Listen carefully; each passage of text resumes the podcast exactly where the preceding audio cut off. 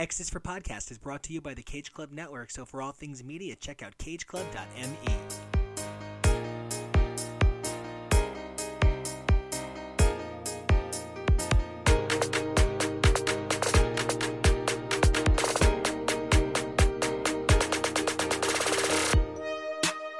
Hey everybody, welcome back. This is X-Ential for Podcast, the show where we take a look at comics, mutants, magic, and marvels week after week through their many monthly titles. I'm Nico, and you guys can check me out on Twitter and Instagram at NicoAction. That's NicoAction. Today we have another Marvel triple header for you, kicking things off with Wolverine number 15 before taking a look at Marvel Voices Identity, and closing things out on Guardians of the Galaxy number 17, the next part of the Last Annihilation event. Wolverine 15 is another amazing issue by the team of Percy and Kubert, who are evolving the character while continuing to hold down the status quo of the character during the Krakoan era. This has been an interesting time for Wolverine in terms of his personal development. I mean, mutants can't hurt humans anymore, so for the most part, Logan's fighting vampires. This issue sees the promise of a new villain, Solem, finally coming due in an exciting way, and we hope you guys enjoy it as much as we enjoyed recording it for you. And if you guys like what you hear, don't forget you guys will probably like what you see, so check us out over on Twitter, Patreon, and YouTube at X-Ential for Podcast, where we have exclusive content every day. Hey everybody, welcome back to X-Ential for Podcast, the show where we take a look at comic books, mutants, magic, and marvels week after week through their many monthly titles. I'm Nico, and you guys can find me on Twitter and Instagram at NicoAction. That's NicoAction. Snicked! Hey everyone, this is Dante. You can find me on Twitter and Instagram at Inferno Magic. That is magic with a K. Snicked. I did it! The best day! Sorry. And I am Rod. You can find me at Rod Commathe on Twitter and Instagram. That's RODCOMMATHE. I did it. Snink, snink, snink. Woo! It's a snick party. And I'm Arturo. You can find me at Mr. Toybox on Twitter and Instagram. Snacked. Oh, I love that because that's like, I love that that's past tense. Oh my God, snacked is the past tense of snicked. That's me sheathing my claws. That's me skewering myself another coffee cake. Snacked. We're here to talk about a very good man facing off against a very bad man. This issue, I don't even know what else to say. It feels like a Stefan sketch kind of sort of for me. This issue had everything because Wolverine number 15 gave us a slight peek behind the solemn curtain a little bit. I still feel like I didn't get everything I needed, but we'll get into all of that. Adam Kubert and Ben Percy give us an incredible view of not just Logan, but the new dichotomy that Logan is facing. I'll be honest. I probably have the least positive response to some of the Solem stuff here, despite giving it like a really strong B+. So I want to start elsewhere. Guys, Solem has been being hyped since Ten of Swords. Now that's, at this point, quite a long time ago. How do you guys feel about finally getting a little bit more of the monster that is Solem? I am here for it and so excited. I'm really happy, first of all, that I get to do this issue because we talked about Wolverine together last time. And last time I was like, I'm waiting for Solem. Give me Solem. And even though technically everything we get of Solem is flashback in this, I got more Solem. And so I was satiated. I was like, yes, not even satiated. Like I got just enough of a taste that I was like, okay, now I'm ready to like really dig in and, sink my teeth in. So it's like when you're on a diet and you can just have one cheese doodle and you just like leave it on your tongue for a little while. One cheese doodle? Yeah, I mean, I have just been sniffing mints and absorbing moisture from the air, and like finally, I'm getting something a little more satisfying. I would have to agree with Dante on that. I've been a little coasting on this series so far because I like Wolverine, but I feel like not a lot has happened. But I did like this, throwback to how Solem, got made or how he was brought up and everything. And my only disappointment was that we only hear about him being with men in subtext or through text in general. Not to do the actual art or pictures. We only see him with women. And I'm like, I know he's like Han or whatever. So I want to see him actually with a man on. I agree with that. I was a little turned off when they're showing Solem like in a flashback where Blackmore is kind of like telling his tale of Solem or whatever. And you see him surrounded by all these beautiful women. It's like, no, Solem would be throwing a Shinobi Shaw / Trevor Fitzroy style party where you would have hot men and women all around. So I agree. Beautiful non-binary people everywhere. Exactly. 100%. Honestly, I'm just thrilled that we're getting some more Solem and that it's being done in this way. These last two issues of Wolverine might be my favorites of the arc. I enjoyed seeing Patch go to Madripoor and I enjoyed the Maverick of it all. Like that was really fun. I'm on record as really not liking any of the vampire stuff, so I'm always grateful if it's a Wolverine issue that doesn't have vampires. I'm just happy. But I love this. This is like giving another Arakko character some room to grow and breathe. I love that we got the introduction of these Arakko pirates, just like another faction, another facet to life on Arakko or Ammon. Just, yeah, this was a banger for me. And my only real complaint is that I was told how cool Solem is. I didn't really see it. I heard it from this one guy's perspective, which can be very informing, but ultimately the narrator telling me who Solem is isn't somebody whose perspective on the situation I genuinely trust. I don't know that this guy isn't trapping Wolverine for Solem. I don't know that this guy isn't telling the tale Solem wants him to tell to Wolverine. So I find myself perhaps a little bit like, I understand that it's a very subtle difference, but there is a difference between third-person omniscient narration and a person narrating a story. And for me, that difference was the difference in success and failure on the understanding of Solem. Who I got is a Garth Ennis character ripped right the fuck out of Preacher. And if you know a lot about me and my personal sexual proclivities, I dig Solem, right? But there is something a little bit, I would have rather seen some of it instead of just be told, but that's maybe me splitting hairs a little bit. What I do want to know is, how do you guys feel about Solem's origin being so well matched to Wolverine's? He was a young boy put into an extreme situation that forced him to have to evolve very quickly. He quickly became powerful with a blade, much like Wolverine's claws. He clawed his way into a hellscape, just as Wolverine did, and eventually became a soldier in a great war. He was locked away for a time as Logan lost his memory. This guy was literally locked up and only became reactivated when the situation was worth his effort. I think they're not only creating us a really interesting foil for Wolverine, it's sort of more of that, okay, you know what, we don't have Sabretooth, so we have this guy. You don't need Sabretooth. Look how well he foils Wolverine. How do you guys feel about the inherent dichotomy of these characters and that kind of parallel path they went on? He's kind of like a swabbier, sexier. Not that Sabretooth isn't sexy in some parts, especially if you're like into furries. But there's like different kinds of sexy. There's like sleek, cutting, smooth edge sexy, and then there's like can pound the wall to death sexy. And they're very different sexy. They are. I would like Solem with a beard. I want to see that. But I'm into it. But I think Solem is a good parallel for Wolverine because it is almost like the exact same story, except maybe harsher. I know Wolverine's had a really harsh story his whole life as well, but he didn't grow up in a war world his whole life.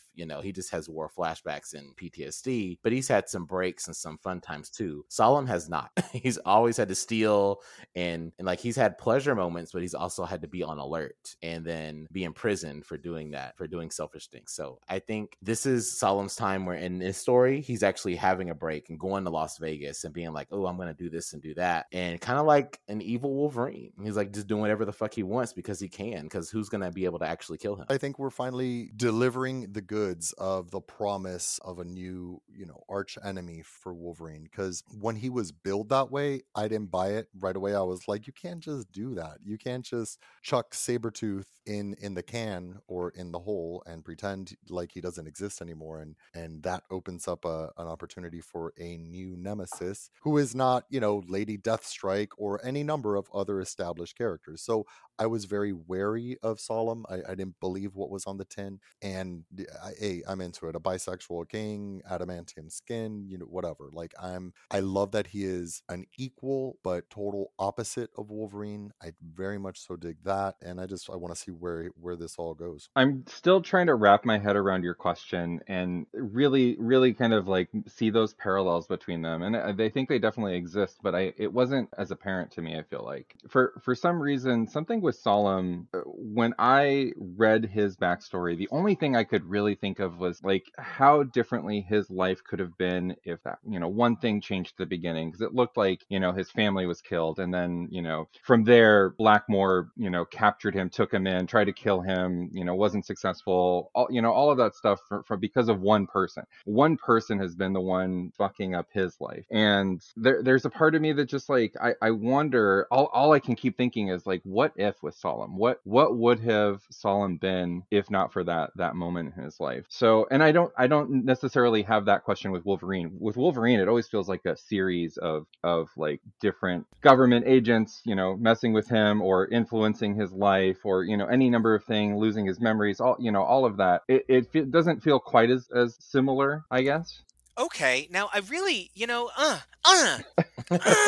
here's what I love, right? That I had to make getting close noises because, you know, you said something that fuck me, because you really helped me see why my point felt valid to me and raised new points I'd never considered. And the best way to get somebody to agree with you is to tell them they're right and then pivot. And I feel like you magically did that in my brain. Great job, because the thing that you encapsulated so well is...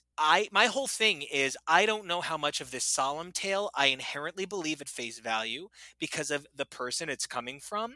And then you, in one sentence, painted that guy as having the most reason to lie. And the reason that's significant is because maybe Solem didn't steal his wife. Maybe this dude ignored his wife in the name of a million other things. And Solem is a brilliant opportunist because, you know what, if every time you make a villain vaguely, like, it does really come down to when you make a villain queer and you don't use it in a developmental way, you're saying there is something inherently sketchy about queerness and you just really need to watch that. It's not that bisexuals can't be trusted. It's that they like multiple people. I'm not pansexual because I'm tricky. You know what I mean? But the thing about it here that really, you know, I also do kind of think if Wolverine hadn't been fucked over by the events of that night with Dog Logan and everything, I think there would have been a lot to explore there, right? Solem really does kind of read like he could be a Tony Stark type, like charming, has it all. Think about who this guy could be as a good guy. Wow. You know, that is a really tempting idea because as a bad guy, he has so much to offer. I do want to know what is beyond the, you know, thin veneer of evil. Honestly, I would like him as a good guy because, I mean, I feel like he's like, yeah, he could be Wolverine's villain, adamantium skin. Wolverine, you know, has an adamantium skeleton that's a parallel, blah, blah. But I feel like he would be so fun on Krakoa and being part of a team and have that juxtaposition. He's kind of like Phantom X in that kind of way, you know. He started like a Dokken meets Phantom X, yeah. Yeah, exactly. Like, he, you know, he started off kind of sketchy and he's still sketchy, but he learned to like be a part of the group in a sense, you know. He's not like killing everybody or experimenting on everybody like Mr. Sinister. He's like trying to help in his own little way, but still doing his own thing. And I feel like that could happen for Solem, hopefully at some point. I love that we're in the Krakoan era where your enemies are your friends now and, you know, uneasy alliances. So it's very easy for me to get to that place where it's like, yes, let's bring him on board and make him kind of a slippery character to deal with. But we're dealing with Sinister. We're fine. We got this. We're dealing with Shadow King, like slippery characters are part of the gig now. But I don't want to rush there. I kind of like this idea of him and Wolverine playing chess. I love that. Especially, you know, Dante, I'm gonna ask you your own sentence back, I guess. But, you know, before this all started, we were in the green room and we were having a quick little chat, right? We were talking about how much a number of us enjoy a number of things about Jason Aaron's Avengers. Jason Aaron's Avengers, which is, you know, besting 50-something issues and things just keep building more and more. And how rare it is that an artist of any kind gets the opportunity to Wolfman Perez or to Lee Kirby something anymore. And I do agree, you know, Arturo, that's such a beautiful idea that it could evolve there over time. But I think I have a fear that Percy might not have 100 issues of Wolverine to get me there. So it makes me wonder, you know, I'm going to start with you, Dante, but then please spread it to everybody. Do you guys, you know, inherently see the longevity that Percy would need to execute that sort of idea that Arturo proposes, like a long play out, which I think sounds beautiful? I would wish for it, but no, I don't necessarily think that that's realistic, honestly. I don't know why it is, but when it comes to X-Men books, any X title, like, it's hard to believe in longevity because we're talking about a title or a book that's part of a bigger grouping, whereas something like Avengers, even though Avengers still does tie into many other books, it's still pretty much its own thing. So it can be its own thing for a long period of time. I don't see that Percy might have that much time to, I mean, even if he has long-term ideas and plans with Solem, what he would like to do, where he wants the character to go, maybe he wants to play on the potential of him not quite being an outright villain, but there's probably not enough time to do that. And so We're going to get probably as much bang for our buck with Solem and Percy now as opposed to long term. Honestly, I feel like we could probably get that in maybe in more of a rush sense, unfortunately, in about 5 issues. Get the little Solomon arc of them playing chess with each other, you know, them figuring out each other and then just having a moment. Because we haven't really, you know, I mean, in this Krakoa era, it's all about, you know, connection moments, correct? And, you know, the Arakko mutants and the Krakoa mutants coming together more and trying to figure out how that system works for them. How a more peaceful, in a sense, species goes with another one that's been all about war and all about, you know, stealing and screwing over each other. Like, how do they come together and kind of form a bond, like a friendship, or at least an okay ship where they're not just attacking each other and being peaceful on Earth or on planet Mars. Like, I feel like that's what we're going to get probably with Wolverine and Solem, in a sense. And we might get that in about 5 or so issues, because again, this whole series or everything is probably going to get revamped or maybe taken away, at least for Wolverine, next year. So we only probably have like a few more issues of Wolverine before it ends anyway. At least that's my take. I mean, who knows though? Like, do we need an ongoing Wolverine book? I'm on record as saying absolutely not. But do they sell? Is he a popular character? Do I think that we're going to lose Wolverine anytime soon? I really don't. Because Marvel knows it's a safe bet. So it's a grave injustice that we live in a world where X Factor got canceled after 10 issues and Wolverine marches on. But them's the breaks. I don't really see an end in sight. But I am happy to see Percy doing something that is still X-Force adjacent, but is its own thing. I'm a fan of Wolverine, so I'm into him like sleuthing and kind of, yes, he's got a team and he's got a family and all of that nowadays, but he's still Logan. He's still a bit of a loner and, he's got unfinished business all over the place. So, and, I really like what you're pointing out, both of you, because I hadn't even remembered that the books are supposed to like reset around a weekly event starting early next year. And, great job, Hickman, for on his way out the door, really making sure to sing the praises of everybody over in the X office. And it makes me question a couple of things. Even if Wolverine restarts, right? Even if Wolverine gets a new #1, it could very well still be Percy. Like, it really could. I also think that, and I know I've said it way too many times, but I don't believe we are living in the era of the solo book anymore. I barely think we're living in the era of the team book. I think we're living in the era of multi-thing books. I think every book needs to have more than one thing going on in it to really stay alive.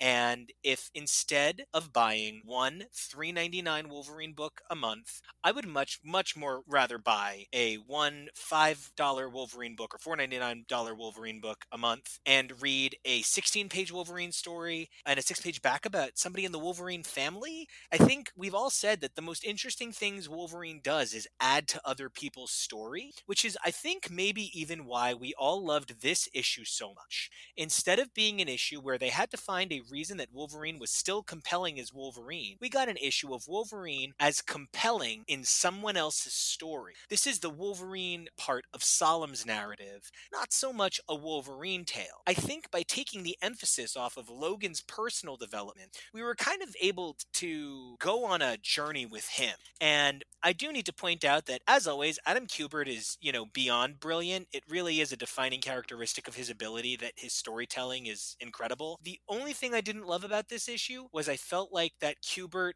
little brick, little window style was kind of missing in favor of a bit more of a storybook telling style, but it gave us pages like digital page number 12, which Wolverine's arms there are literally why I go to the gym. So like, it's just so beautiful. Did the art resonate with anybody else? And did anybody else notice that change in Kubert's style from his traditional small windows to this bigger picture version? So I didn't notice the change. I just don't notice those things unless I really read the art back to back, but it is cool to know that he changed for this. And it makes me curious to want to go back and read some of his old stuff that I may have missed and see his old or past style. But I did love how Logan looked in this issue. Like, he looked so hot. Looked so damn hot. Logan is such a daddy. And I do want to say say one change that I noticed that was kind of a throwback was Sage. Sage looked so much more like Extreme X-Men Sage than X-Force Sage. It's a subtle difference, but I was really into it. Yeah, and I would say on the digital page, number 19 in the issue, when he's like sneaking back his claws and he's just like full body and you just see the muscles rippling in the hair and then the tussled hair on his head. I'm just like, oh, the short kingness. I love it. I just want to grab him. I think you feel like he's looking like a snacked. He is looking like a snacked. Correction. Sage was actually in issue 14, not 15. I'm looking at it right now, but I read these two back to back together, which was very pleasant. I really, it feels like one unified story in my head, which I enjoy. Dante, how did you feel about the Kubertism? This guy is not just a legend, but he is a legend of legacy. We're talking about dynastic interpretations and influence on the Marvel and DC universes. Not to mention, they have their own art school. I mean, like literally the Joe Kubert art school. It's not just that the Kuberts are legends. They are legends that continue to directly influence the next generation. Now that I've built this up so much that it would sound weird if you didn't love the art, how did you feel about the art, Dante? It sucked. I love you.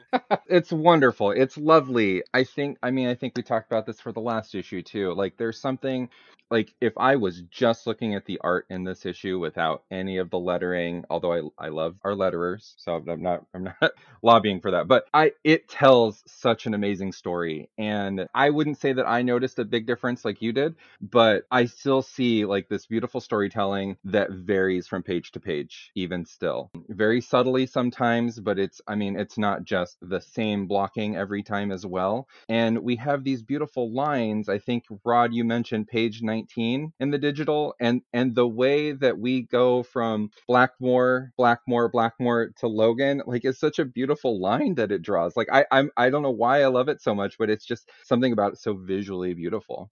Ugly, ugly, ugly, and then this absolutely hairy, gorgeous man. So.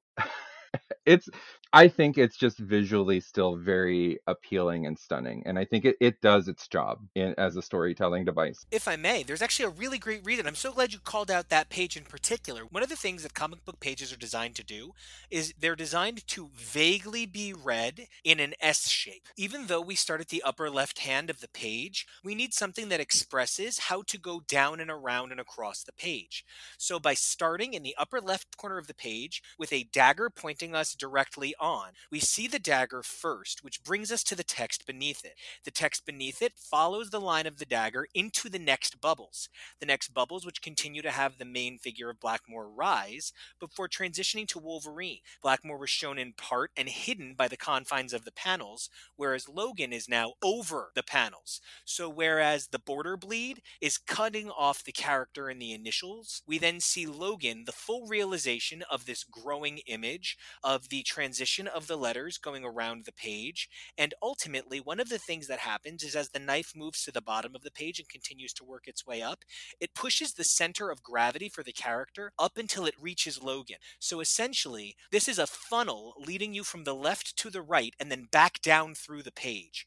It's like if you were, literally it makes sense because it's a Kubert, but if you were teaching a masterclass on how to design a motherfucking page of a comic book starring two people, this is that page. So like, it's such a beautiful way to point it out. I really love that page grabbed you for that reason because of the S design. Well, and I just want to say, like, Kubert also has almost like an instinctive, skill of his artwork, and his pages and his panels come to life beautifully when you're reading it in the digital reader that goes like panel to panel. Like Wolverine, the page that you called out, Nico, where like Wolverine is kind of like drinking at the table and then he puts his arm up and then, in the fourth panel, his claws snicked out. Like it just plays beautifully. One shout out I want to give, because, I'm a big fan of random cool design characters in the background. This is on page 14 digitally, where Wolverine is hacking and slashing his way through a band of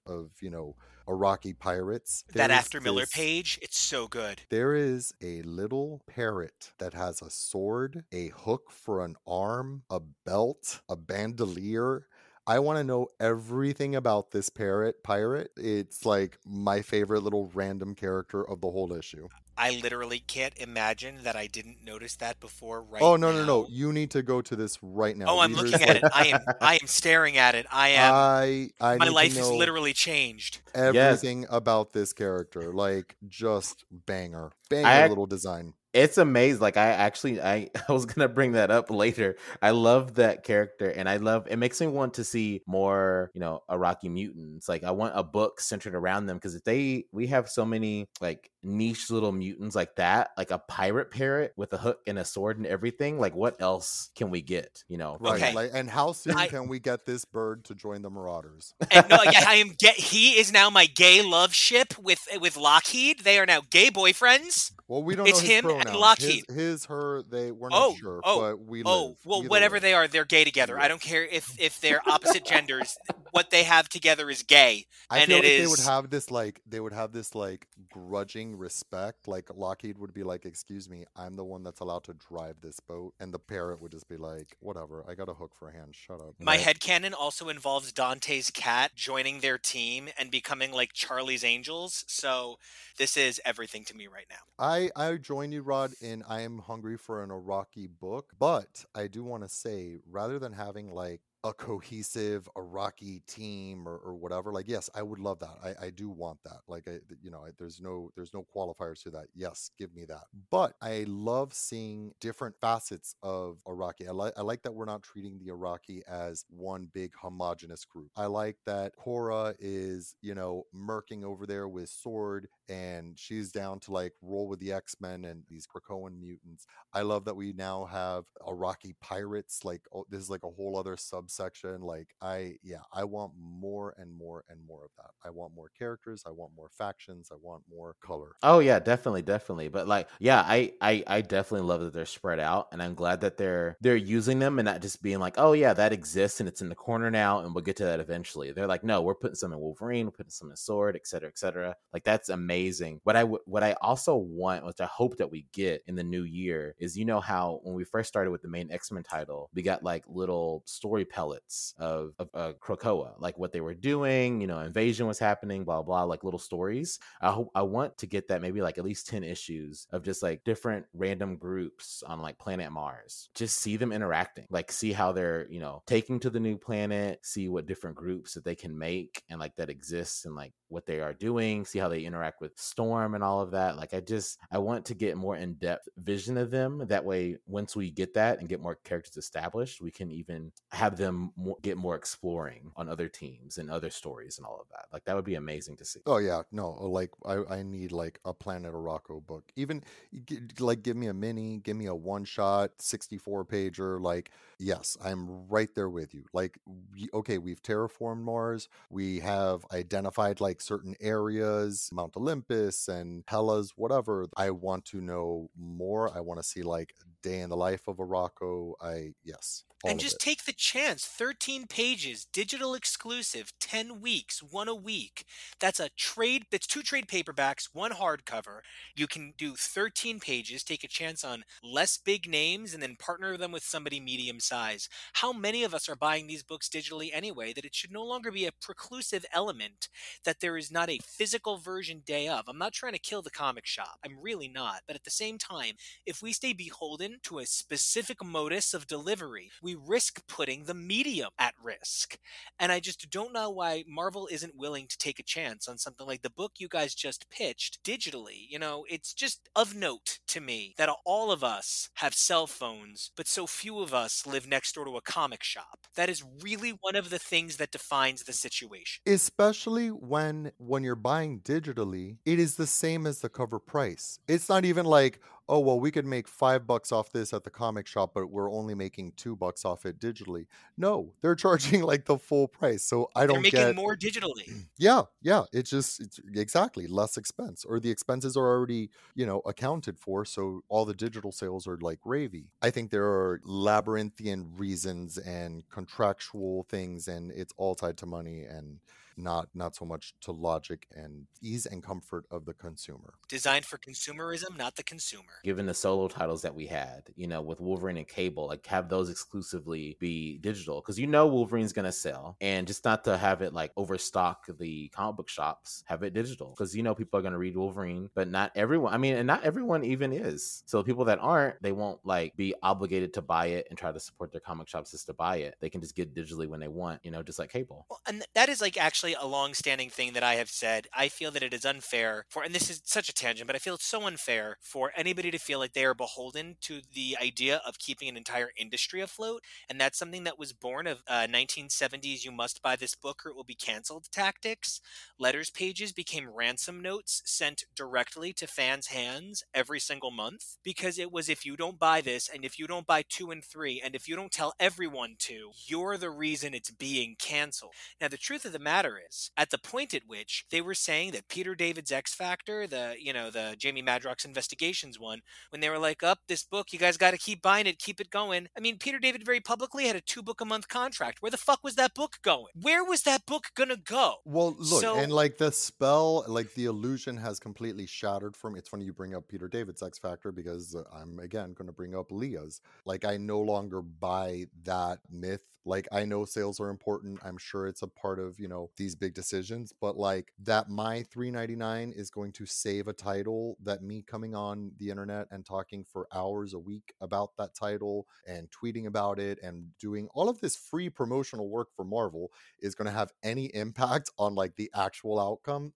My faith is shaken, not stirred, and you know, fool me once, you'll probably keep trying to fool me, but, and I'll keep buying, but I'm no sucker. Like, now I expect everything to end. Like, it works for your indies, it doesn't work for these books. The nihilism that X Factor's cancellation has instilled in me, like the end is nigh of it all. And now Way of X is. Well, but Way of X I always suspected as a mini. I would love to see Way of X continue, but Way of X never felt like a team book as much as a topic book. Like, we're going to get these different characters, interactions. So it's more of an exploration for you. It's an exploration. It's a story. Okay, it's like that didn't feel like a team, whereas X-Men, X-Force, X-Factor, Excalibur, New Mutants, those are like tentpole teams. And now you add to that Marauders and Hellions. Those are teams I don't want to see them, you know, stop. It comes to a team book, like I want to see 100-issue runs. Cable Reloaded, one shot. Yeah, give it to me. Give me like a Exterminators team on a mission. It's a bottle episode, so to speak. Like, I can deal with minis and one shots all day long. Just don't create a team and a premise and then cut that short. And God, I am still. I just need to talk to my therapist about X Factor's cancellation, because I'm just dealing with it here on the airwaves with all you guys. Well, I definitely get where you're coming from with the buying and everything. I think it matters, but it doesn't matter towards every book because of, you know, marketing and everything. So that is, it's an influencer, not a definer.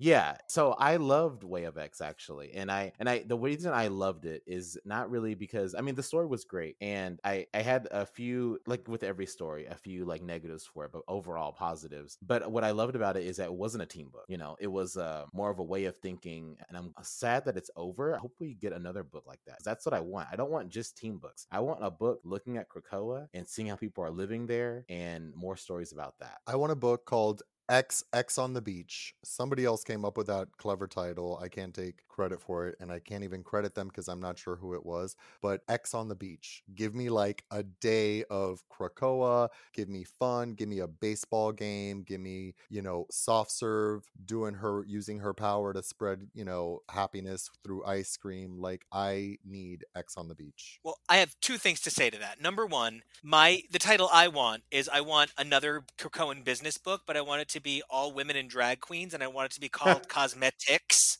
and it ends in a big X, and it's about a bunch of really badass, like, big beautiful women and drag queens making makeup for all skin tones and kicking ass. That's number one. Number two, Dante, you said to me, hey Nico, I'd love to join for Wolverine, and I was like, oh, we'd love to have you, and you were like, great, I can't wait to come on and talk about Wolverine.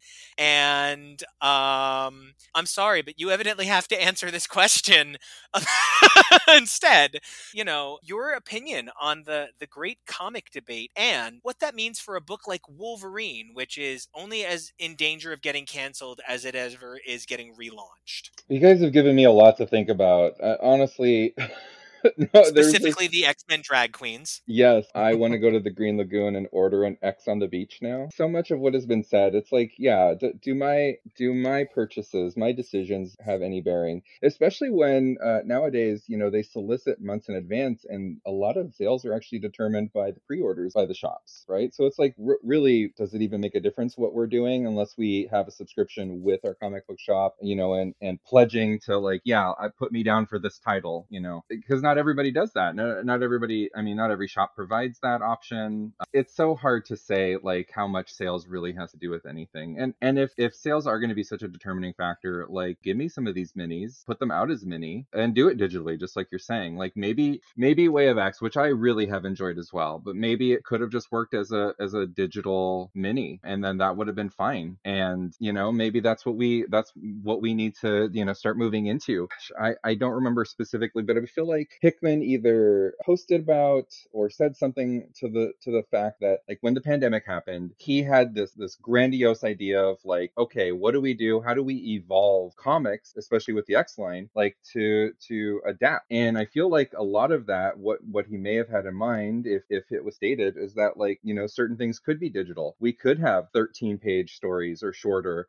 Weekly series, you know, like there's so much more you can do when you don't have the constraints of like printing, right? Like, and I think that's a beautiful thing. I think that should be explored more. Was there a Jessica Jones story that relatively recently that was only digital? Yes, yeah. It was a 2-part actually, and it was only digital. They released and a couple of. I'm so sorry, Rod. I don't mean to keep cutting you off. I'm just so excited about the answer. Please, you finish your thing. I apologize. We were both just answering it, but yes, there was. We're just so fucking excited. I mean, I loved that story. It was 2 parts, and the first part, you know, had like Elsa Bloodstone in it and everything. Second part had Emma Stone in. I mean, Emma Frost. Nope, going back. Nope, I want Emma Stone to join the Marvel Universe. Hellfire Gala is the crossover point. Found it. Oh my god. Would she? I mean, I don't think Emma Stone's personality wouldn't be Hellfire Gala. I mean, I guess so. She was a celebrity, but like that's her personality. Yeah. I don't think is like glamorous. And that's not a dig on her. It's just no. She's a very real lady. She's real. Like everyone's a real person. But yeah, she's real down to earth or whatever. No, everyone is not a real person. I appreciate you trying to be very kind to other human beings, but no, everyone is not a real person. Like absolutely not. But yes, I do believe that more stories should be digital. I do hate that the first spearhead that they did was basically not Jessica Jones was the first one, but kind of the big first one where it was 2 big part 1 and part 2 stories and. Not a lot of people didn't even know about it. Like I bring it up and people are like, wait, that was a thing? And I'm like, yeah, go read it. It's great. And I feel like it was ahead of its time if it was like put out now, which it still technically could be because it was just such a broad story and it was kind of just her in it and with a few cameos, then it could still work. But it was released so quickly. And I think that goes to your point, Dante. It was released so quickly because it was digital and it was easier to enjoy so quickly because it was digital. And like, I don't want to, you know, undo comic shops. I mean, I literally volunteer at a comic shop every week. I don't want them to go away, but I do appreciate the digital art form. And I feel like some books just need to be digital. Not everything needs to be physical. Yeah. And, you know, going digital doesn't necessarily mean we take away with what we have. It could be additive. It could be in addition to. It's, I mean, that's the thing is like a lot of people see it as like one or the other. It's like, no, we can have a blend. We can mix it up, you know, give us like these smaller random stories.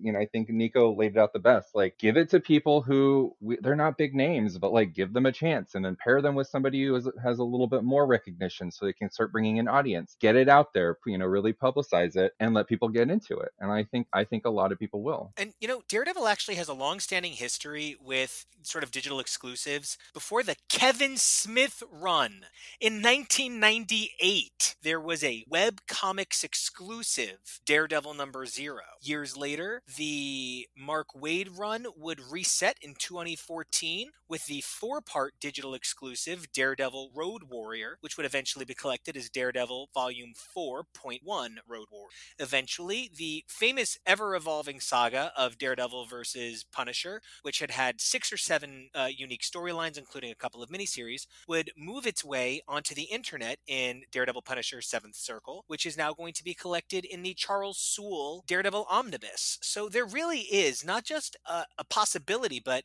a sort of long-standing tradition for some characters getting a little bit more digital love. You know, Arturo, you're somebody who loves toys, right? Like, there is definitely a tangible physicality to your nerdery, but you're still able to express that you're comfortable with digital exclusives. Is there anything you feel would be lost by that transition? Or, you know, does the pulp of it not really matter to the story anymore? I never want to go fully digital. I think comic shops, I think the experience, the long boxes, like all of that is such a part of it that I don't want to break away from that completely. I've started embracing digital out of necessity. You pointed it out, like we all have phones. We're not all, you know, next door to a comic shop. Mine is probably like about a 20-minute drive, just far enough in Miami traffic that it is, you know, a bitch to get to, right? Like it's, you know, just to put it shortly.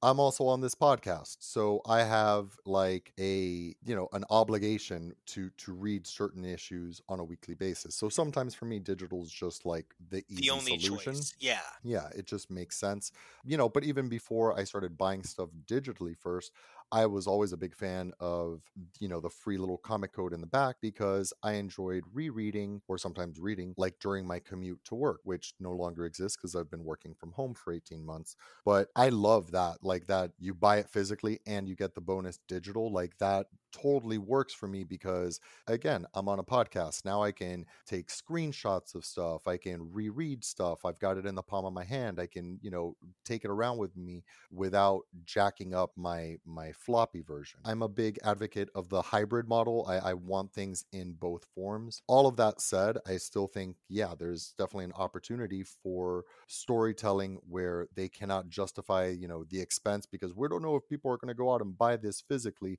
Well, okay, you guys can still make plenty of coin from digital, you know, exclusives. Yeah, why the hell not? And hardcovers. I need to mention that I live 3 blocks away from my comic book shop. So I can. Well, listen to Mr. West Coast, Best Coast, living a life of sunshine and luxury. I can walk to my comic shop. I'm living my best life. Hair flip, best life ever. No. I worked at my comic shop for like years, so like I get it. I get it. Well, I just recently learned my comic shop is open till midnight on Fridays. What? That's incredibly sexy. Actually, I just went there for my first midnight run, and it was really cool. And as you can imagine, there's a cast of characters that are at a comic shop at, you know, close to midnight on a Friday night. So I don't want to commit to that every Friday night, God help me. But hey, once in a while, that's that might be my time to go because guess what? Miami traffic is not that bad close to midnight. But I'm sorry, Dante, you were bragging about living a stone's throw from your SCS.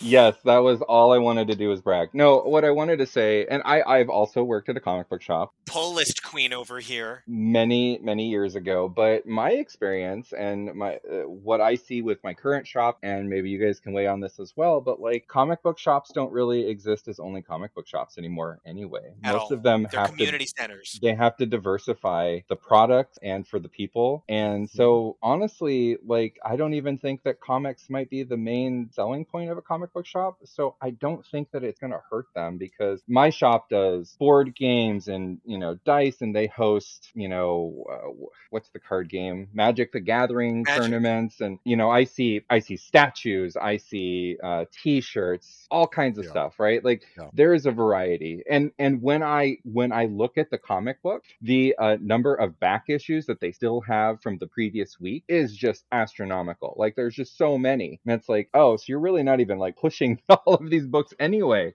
So I just don't think that transitioning or doing more digital, I don't think it's going to hurt the industry, because the industry has already been moving in a new direction. And I think you're right, Nico. I think there's still like hardcovers and paperback. Like people will wait to pick up a trade anyway. So that a great place to get a trade is still going to be your comic book shop. That's literally why we have a new segment called Trade Waiting, where we actually say, you know what? We didn't want to pick this up every month, but look now, because like Rod, I can't stop talking about it. It's literally one of the best buys I've made in the last year. But the Shang-Chi book that's coming out, they just released the trade on Comixology. The 5-issue trade was $2.54 this week. Wow. Yeah, I'm still mad. I mean, I'm happy for him, but I'm. But yeah, how the fuck can I beat that? I read that on Marvel Unlimited, but I wanted to pay some money into it. I wanted them to see my dollars. I know it wasn't going to change that Shang-Chi is coming out now, but you know, have them see that the movie did have a positive effect on somebody's spending account. You know what I mean? Mm-hmm. So like, you know, that's what got me to buy the book instead of just rereading it on Marvel Unlimited. It was less than the cost of a single new issue. Psh, of course, I'm going to drop that in an instant. That's not coin that's hard to part with. That's easy. Yeah, and I would agree, honestly. I mean, I feel like it depends on the comic shop if they're only comics, but they also have like, you know, the toys and everything. But smaller comic book shops still do depend on like, you know, buying the physical single issues, especially the trades. I feel like the trades are the biggest thing. But my one thing with digital would be the big two, DC and Marvel, could go more digital. Like, because everyone's still going to buy like at least the single issues of like the independent ones, you know, like the ones from Valiant, Image, you know, Boom and all of that. You're still going to probably buy your single creator-owned comics there, or just wait for the trade there. But DC and Marvel have so many books and so many books of the same character, like the AU series, or just going back in time and doing like a 5-issue arc. Like that doesn't need to be physical. All those like Spider-Man and Batman trade waiting. Yeah, all those Batman and Spider-Man books do not need to be physical. They can be digital. There's no reason for that. I feel like it would benefit the comic shops, because then they would have less backstock, like Dante said. I volunteer at a shop every week and I see so many backstock of Marvel and DC because this is too much, and people get their selective fave and then they move on. But like with the independent books, the creator owned, those are like selling out, or like you try to catch up with the series and sometimes you do have to trade wait or maybe buy digital because the first like 5 issues aren't there anymore because you waited too long. Yep. Something is killing the children. Sex Criminals. Oh my God. Do you know how long it took me to get the fucking first print of the first issue? Yep. Homesick Pilots. Nuts. Like there's a lot of great stuff coming out from indie creators. And mm-hmm. and I agree with like that. You got to kind of take that under a different consideration than the big two. Super random, but has anybody ever proposed the book X Criminal? Listen, this is why I love X Twitter and like the unimind that we share. I literally have tweeted at Chip Zdarsky, "Let Chip write X Criminals, you cowards." Yes. I don't know how long ago that was. It was definitely in the last like 12 months, but absolutely. Yes. Love that. I mean, honestly, put Chip on any X-Men book. Anything. Anything. Like, anything specifically, I want him in the X Office, but yeah, X Criminals. I'm honestly surprised he's not on the X Office again. I mean, I know he did the X-Men Fantastic Four, but the fact that he's not on a book, like I think Daredevil is keeping him kind of busy with his Substack. He wants to keep getting that Eisner award. That's true. Yeah, great. But look, Uncle Jerry's got his hands full with the new X-Men title. But it looks like Uncle Jerry's in charge of things, where Uncle Jerry doesn't need to learn to play as nicely with other people right now. It looks like he's setting the tone, not following. It's a whole lot different playing into somebody else's plans. That's fine. But like, I would like to see his attention solely focused on X-Men and give Marauders to Chip. That's my take on who should write Marauders. Marauders to Chip would be, I mean, not that Gary isn't doing amazingly, but that would, I mean, Chip would have a field day with that. I can't even. His Emma, his Bishop, his Pyro. Oh my God, I want it now. Like it would be the funniest and greatest. Like yeah. Guys, number one, this is a Wolverine podcast. Yep. Number two, we actually have another engagement, so we're gonna have to wrap this up before we head over to our live Twitter space, which it's you guys, because, you know, this is real time that I'm saying that. So if you guys hear that there's live Twitter spaces and you guys want to become part of the discussion, maybe you love what we said, maybe you hate what we said, no matter what, we want to hear what you guys think. So please use this as an opportunity to consider yourself advertised at about the Twitter spaces that we're running. But I actually do have to pivot us back to Wolverine for a minute. So Fireblood, coolest thing I've seen in a while. I noticed a bunch of people missing noses in throughout the issue. So I'm like, is that Solemn's, like, is that the mark of Solemn's cucks? He just cuts your nose off? I kind of wanted Wolverine to be like, oh man, that's a bitch. Yeah, I didn't have a nose for years. It was sucked. Right? And like, I hung out with Elektra. So like, you don't know from Crazy Swordsman when you don't have a nose. Wait, and can we talk about the data page that established all of the stuff that Solemn's been up to while on Earth? Because how do you not stand? Like, he's just living his best life. And he's behind the Russians now? Like, everything happening is so crazy. So we need to do last takes on Wolverine because we have a live speaking engagement to yell at each other at. So let's do this, Rod. Final thoughts, Wolverine number 15. Did you have a snickety good time, or are you kind of snacked out? I like the acid blood. You know what? I kind of found him attractive. I don't know what that says about me. But like, no, in like a Bane kind of luchador kind of way. Yeah, there's some Bane to it. I could, you know. I don't know what that, I have to check. I'll have to go over that later. There are all kinds of sexy guys with all sorts of holes. All kinds of sexy. It's all good. But this is my favorite Wolverine probably issue in a while. So I completely enjoyed it, and I hope we get more Solemn in him in not flashbacks, just in person to person sword fighting or whatever the hell they're gonna. Maybe kiss. That'd be fun. Yeah, I mean, it took us, 13 issues to get here, but I feel like we're in a really good place with Wolverine. I feel like Percy's got a firm handle on the character and is doing fun, side missions that are still tied to Krakoa and to X-Force and to all of his other good work, but are off on a different beat. Give me more Solemn. Yeah, give me more Iraqi pirates. Like, I have not enjoyed Wolverine more than I have with these last two issues. This is great. And Dante, the man who lives so close to a comic shop and who, I'm just picking on you. I think that's awesome. I love that you're able to head out and support your LCS. Everybody should be supporting their LCSs as best they can.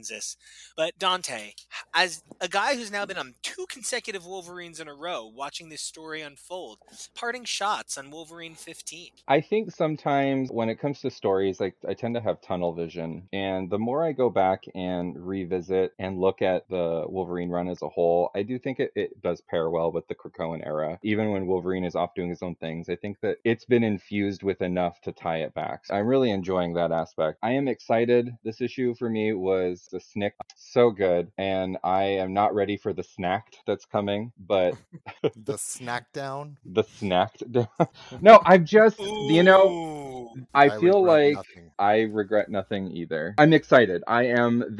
For me, Solemn has been built up, and I'm finally getting those dividends, and I'm excited to see where it goes because I feel like we haven't seen his motivations yet, and I want to know what they are because the character, like, I still don't feel like we know enough about the character to know why he's doing all of this and why he's fucking with Wolverine and, leading him on, and I don't know, maybe it's a sexy cat and mouse and he's trying to, entice him. I don't know. I'm here for it. I'm excited. I want to see what happens. I guess my last parting shot is I really want Scott Summers to show up and be like, excuse me, Mr. Solemn, and just like optic blast him in the head and be like, I heard you're messing with my boyfriend. And like, I desperately need this now because that's the perfect. I need to find someone to commission internet. This. Like, I need someone to draw this for me right away.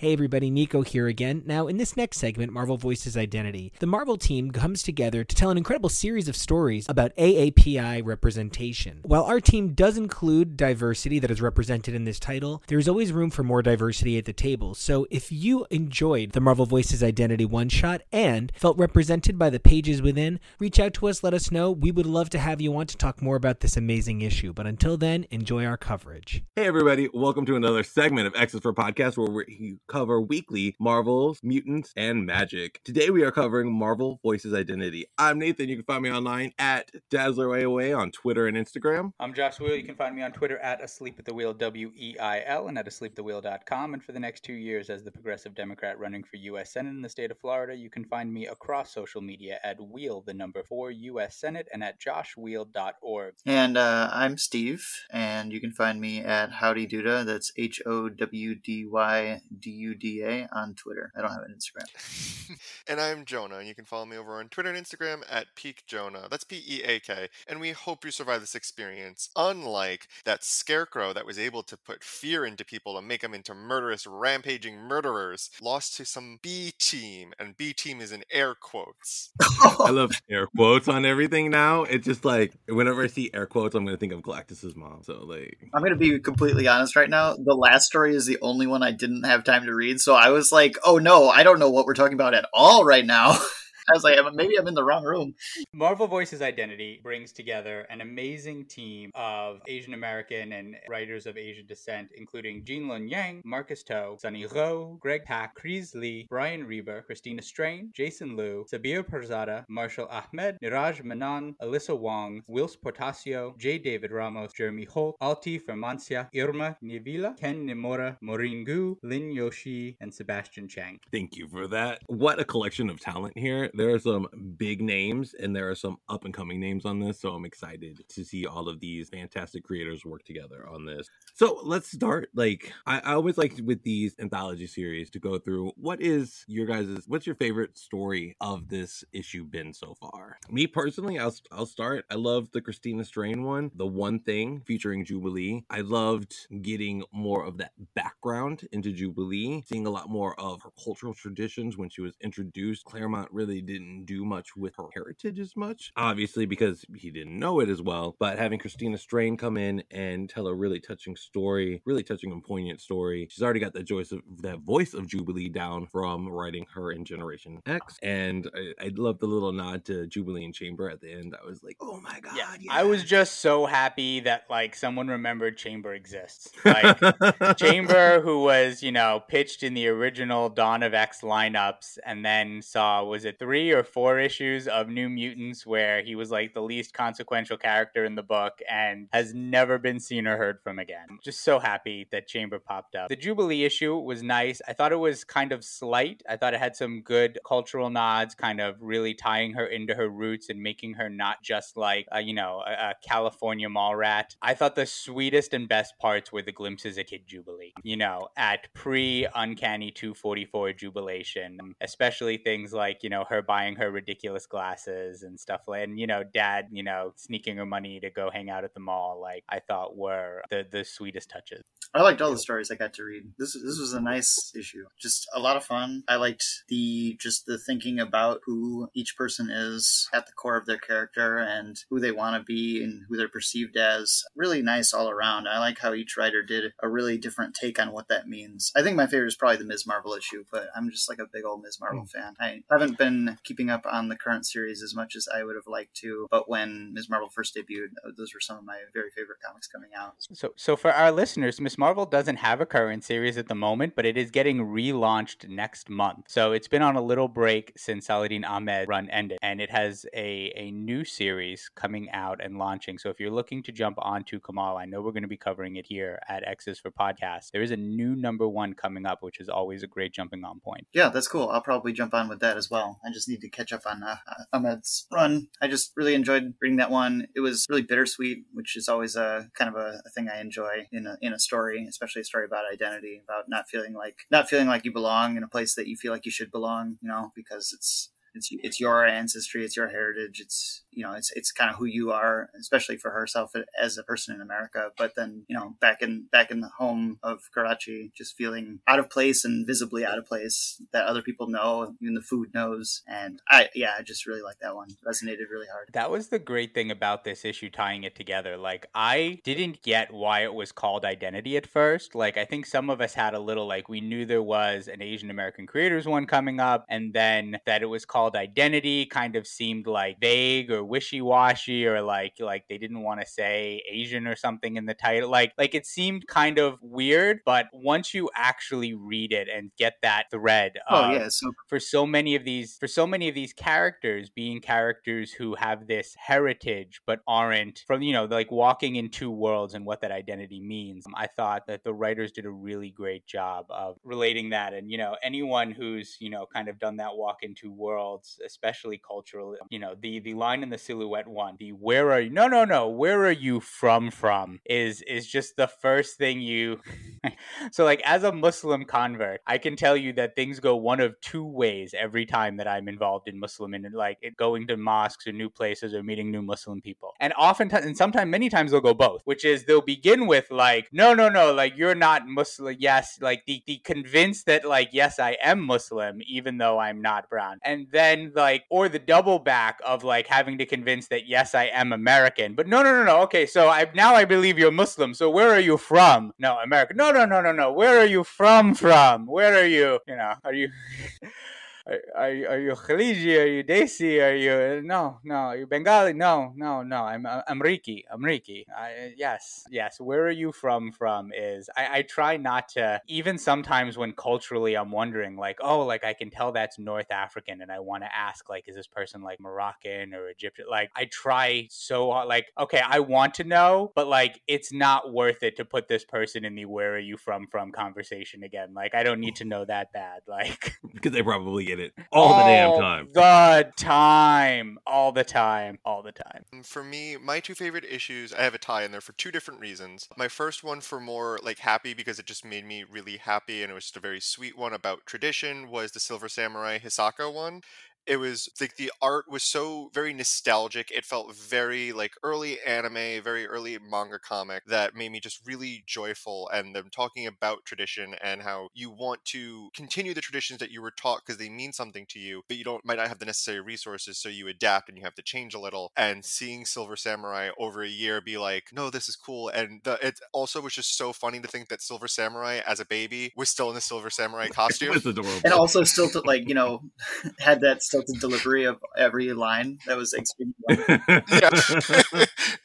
That he just talked like this all the time. It was really adorable, and it was a story that I think that this is also true for every story here. While a lot of this is about the API experience for many people, I think a lot of what they've gone through resonates with kind of anybody, and I really love that about each story, that a lot of the stories, while really heavily shine on these Asian and Pacific Islander traditions, it really felt like anybody could see themselves in these characters, and I think that's a really great sign of beautiful work. And then my second favorite one was the last one with Silk and Amadeus Cho, because those are two of my favorite characters, and it felt very much like a vent piece of these are so many common things that I've heard people say to my Asian peers and friends, and it's just oh my god, it made me so happy that they just beat up a scarecrow. Yeah, that was a nice cross universe thing, because that was Scarecrow from Batman comics, right? No. This is one of those Marvel versus DC. There's a Marvel DC crossover. That was amazing. Yeah. I wasn't expecting that. Doesn't the DC Scarecrow make people fear things, and this one makes them mad? So maybe they're cousins. Yeah, I've always thought that the Marvel Scarecrow is identical to the DC Scarecrow, except for not a credible threat to anybody. So that's the Wade Wilson to his Slade Wilson. Yeah, I mean, yeah. This he's called the Scarecrow, right? He looks like the Scarecrow. I love Jonah brought up the Armor Silver Samurai one. So that was one that I did not want to read. I saw the art and it was immediate turn off. And then I was fuck, it's on Krakoa. I got to read it. And it was absolutely my favorite story of the issue. And I love that. I think that was the best Silver Samurai story we've ever gotten. Yes. And I love that the best Silver Samurai story ever written has them written like their chibis and colored with Crayola crayons. I thought that was a very emotional one. I really enjoyed Armor. I really enjoyed Armor putting him in his place on the subject of tradition and making new ones, and working with what you have in the diaspora, not being in the place where you have everything that you need and everything that you're supposed to have, and then making something from whatever you got, and that's just so wonderful. Yeah, I always love those little slice of life things, especially when we get them on Krakoa, and you guys have all mentioned, just the fact that you can hold on to traditions while still updating them, making new traditions to go forward with you, the current group you're with, is amazing, and it's helping these characters characters keep their identity, like the title says, and sort of help build and move on and grow another one. I do have to say the art style, I like, it's very stylized. I grew to like it, but I did kind of have that first thought like Josh did where I'm like, oh, what is this? This is not what I'm used to, but it's an adorable style for these characters. And it's amazing to see Silver Samurai kind of cute in the little chibi Silver Samurai and the little chibi Silver Samurai armor. It reminded me very much of like the Scotty Young Secret Wars mini, the little Avengers or the versus, you know, pint size. But yeah, it just worked. So we've got Shang-Chi's coming out with a movie, right? So Shang-Chi's a big deal for Marvel right now. And Shang-Chi is not a character that as many people are familiar with. He's not a big household name. Who's familiar with Shang-Chi out of you guys? Which one are you, like, do any of you guys have experience with Shang-Chi or? Yeah, I mean, I've read Shang-Chi through Hickman Euston in his run. Mainly, I've never read dedicated Shang-Chi titles, so I haven't read the recent mini that they put out. But, you know, just a long enough history of Marvel comics that I know who this character is from having been in a number of issues I've read. And I would say probably my favorite or the most resonating of which would be his appearance in Gail Simone's Domino. Yeah, I've read a lot of Shang-Chi appearances in Avengers for sure, having read all the Avengers. But quite honestly, he's underused so much that he's almost not there in Hickman's run. And in I believe he shows up during Bendis' time. Like, I mainly remember him from showing up in just cameo scenes and titles where, like, you know, people would be teaming up with him, Daredevil, Spider-Man, etc. back in the 80s. But there was a joke one in a comic not too long ago where like a trial by combat or something, and someone agreed, and then like they tagged out like, I'm going to use a proxy, and they had Shang-Chi come in for them. And it was like, oh, fuck, the master of kung fu. Like, and I don't even remember the rest of it. I only remember, like, the joke of, like, the weaker character tagging out and, like, then everyone being like, oh, shit, it's Shang-Chi. Which was kind of a cool, like, legit, like, you know, boost of, like, his name and reputation. Yeah, he tends to be more a little spot than, you know, the focus of stories. Now, do you think this, four-page story was able to present Shang-Chi in a way that you feel you basically understand his character going forward? With the appearances I have, I was like, oh, cool, I can see his internal conflict, and I really kind of get where he's coming from on it, especially when you have to ask that question of what is versus what is on it. Yeah, that was nice. Gene Yang is amazing. I always love reading his stuff. I loved Superman Smashes the Klan. Marcus Toa and Sunny Goh just killing it on this. I'm a big fan of both. All of the creators on this first story are just like personal faves of mine, and it was really nice. You can really see the division between, like, you know, him following in what seems to be the identity given to him and then instead choosing to forge his own path away from that and make of it what he needs to with his friends and his allies. That was nice. Especially because this is kind of like the theme of what's going on in his current mini. And if you enjoyed this little one-shot that he got, I think you would really also enjoy the mini that's currently going on, because that's kind of what it's about. It's him rectifying the wrongs that his father's done and trying to make the Five Weapon Clan a better name. They're trying not to be evil. And it's really something that I've been enjoying because I really like that it's less focused on external conflict and focused a lot more on his internal conflict of these teachings that his father has done to him and given him, and trying to rectify the wrongs and the evils and what that means, and how do you do that with, you know, all these teachings that you were taught, tradition. I think it's really interesting and powerful storytelling, and this like fits right into what's currently going on and what we will hopefully see in his current upcoming movie.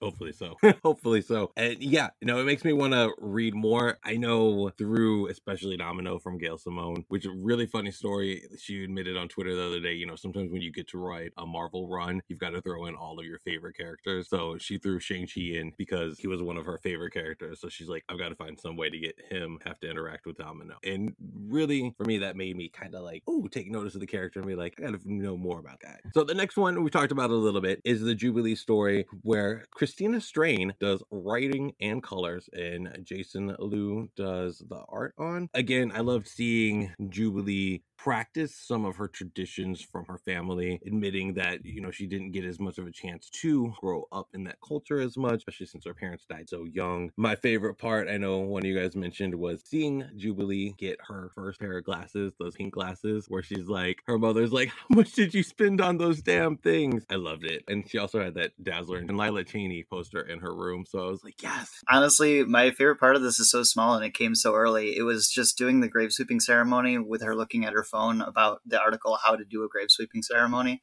Like, that's something I really relate to. Whenever I'm cooking up some Lithuanian cuisine for my dad, I'm always just like kind of like staring at it and looking at my phone, glancing back and forth and thinking about how I didn't get taught this by my grandpa. It was that was really nice. It was a nice touch. It's something Jubilee would do. It very much marks her as a younger child of immigrants. Yeah, that's what I was like with the identity. It was one of those little kind of subtle things that we saw threaded through a lot of these with the creators kind of talking about that, like the identity of like this generation. The same thing with, you know, like Kamala wanting to be like, no, like, but I'm Pakistani, see? Yeah, not knowing Urdu well enough that or having to pull through the phone, trying to look up, you know, words in the language so that you can speak your own. Replace rice vinegar with ketchup, things like that. Yeah. Like we had all of these little adaptations or, you know, attempt kind of bridge culture. We did get sleeveless Jono at the end, so I'm honestly going to be forever grateful too. Oh, they said sleeveless Jonah. I'm like, yeah, like sleeveless Jonah. No, Jono, but sure, sleeveless Jono would be amazing too, but, you know, why not? Yeah, a little bit of both.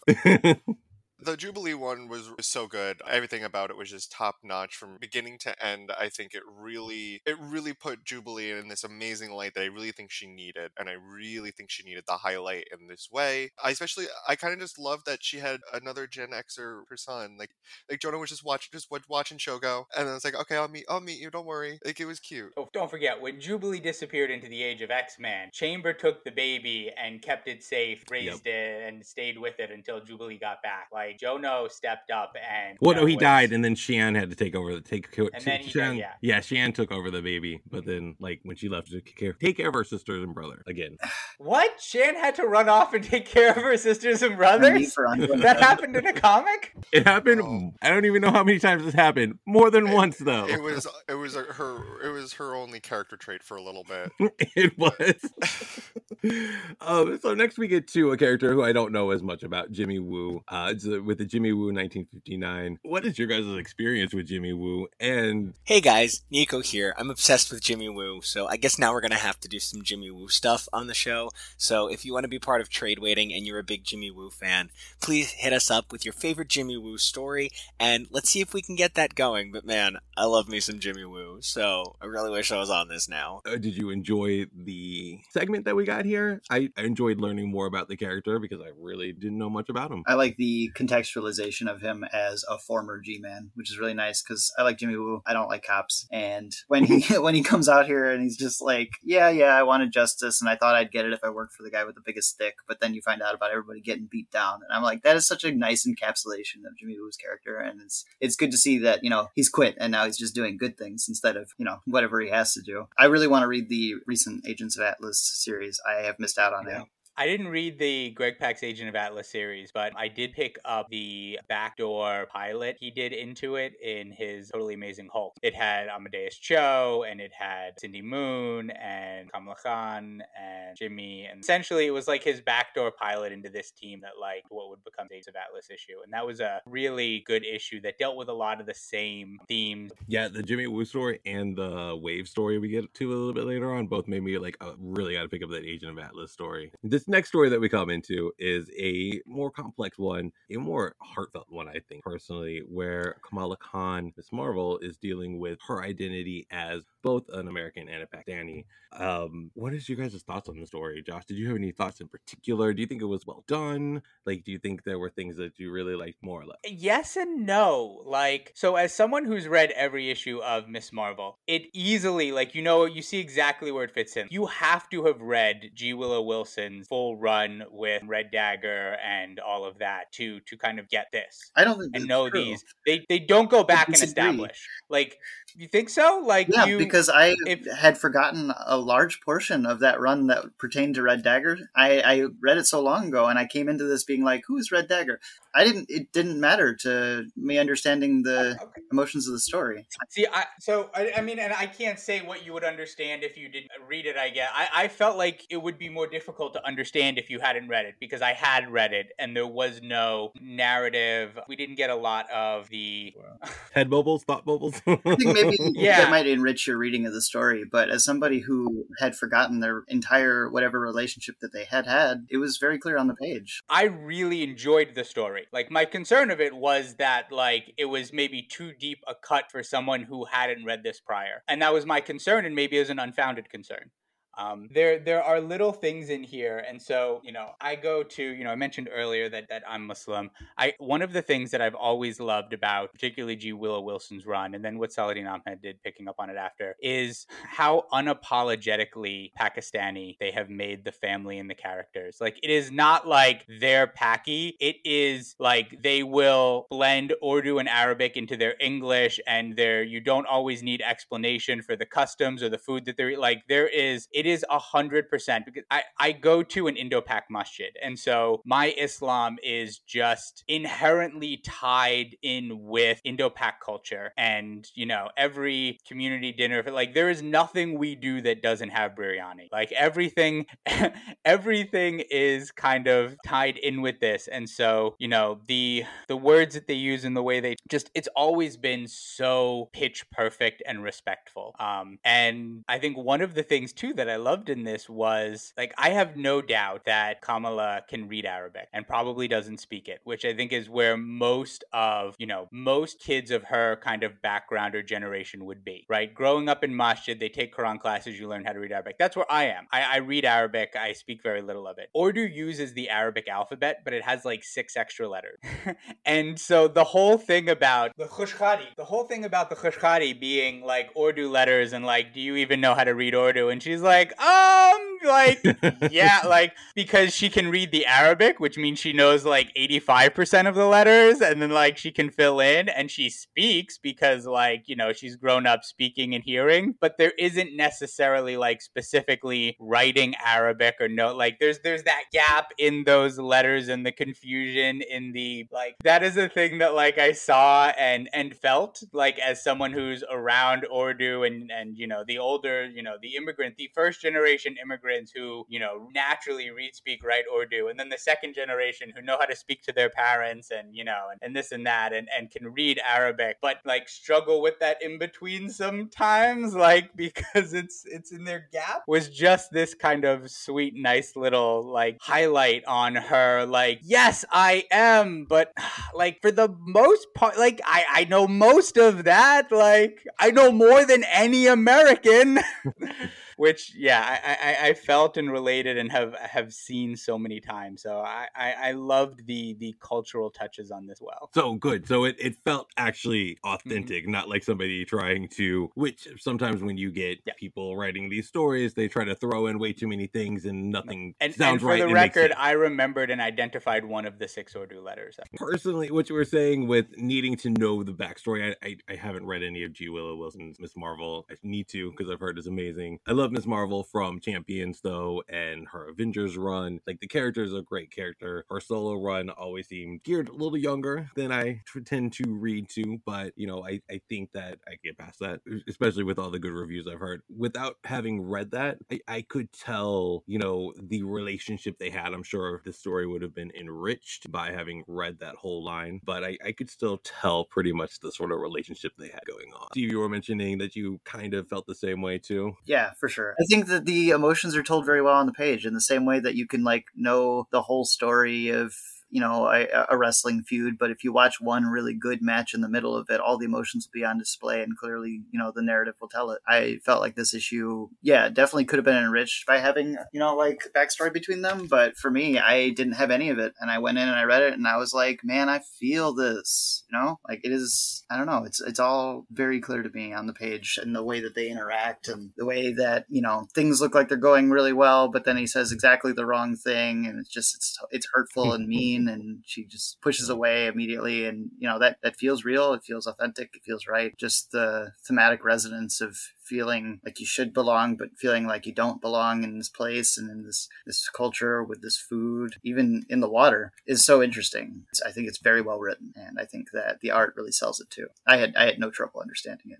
And Jonah, where are you at with this? It is definitely a heartbreaker. So Red Dagger is a character I know nothing about, never heard of him before this, don't know her. That's okay. I have to agree. I think I do see Josh's worry, and that when there are deep cut characters, or a writer makes a deep cut reference, there is worry story that who is this for, especially if it's not something that everybody's read. But I think a lot of people can relate to, whether it is someone that you are romantic with or someone you're related to, almost in a way gatekeeping the culture because they were more immersed in it and they're looking down on you that you weren't, and as if you had a choice in that matter. And I think it's a relatable sentiment and feeling, especially when you don't know where you feel like you belong. So this story really resonated with me in that sense, and I really felt for Kamala of you don't feel like you belong in the place that you're born in and that you're a hero in, and then you don't feel like place when you're told to go back where you belong, you don't feel like you belong there at all either. And it's like, well, damn, where do I fit in? Yeah, this is the one that really nailed that, where that she's the most Pakistani girl in America and the most American girl in Pakistan, and she feels not American enough and not Pakistani enough at the same, where is that comfort, which is kind of a good touchback. She had, that's not what happened in the GWO. She had a very nice kind of rediscovering her roots and getting to know her story in a way where something that I've seen a lot from the younger kids or the teenagers when they go, but the teenagers that go back home to India and Pakistan usually are when they go to their neighborhoods or communities or towns where they're from, especially if they're not from a really big massively populated city, if they're not from Karachi, Delhi or Bombay or something like that, that they're very much they're the American rock star coming back into town, they're a little celebrity, like the American wonder of return, and all the stories of what's it like in America, and can you really do you really get to da da da da da, and you see the pictures of them and they just think they're so cool and they love the attention. And so there was a little more of that I think in the original G. Willow Wilson run, but this dealt more with some of the kind of deeper personal insecurities, some of more of the introspection of it. I mean, just going abroad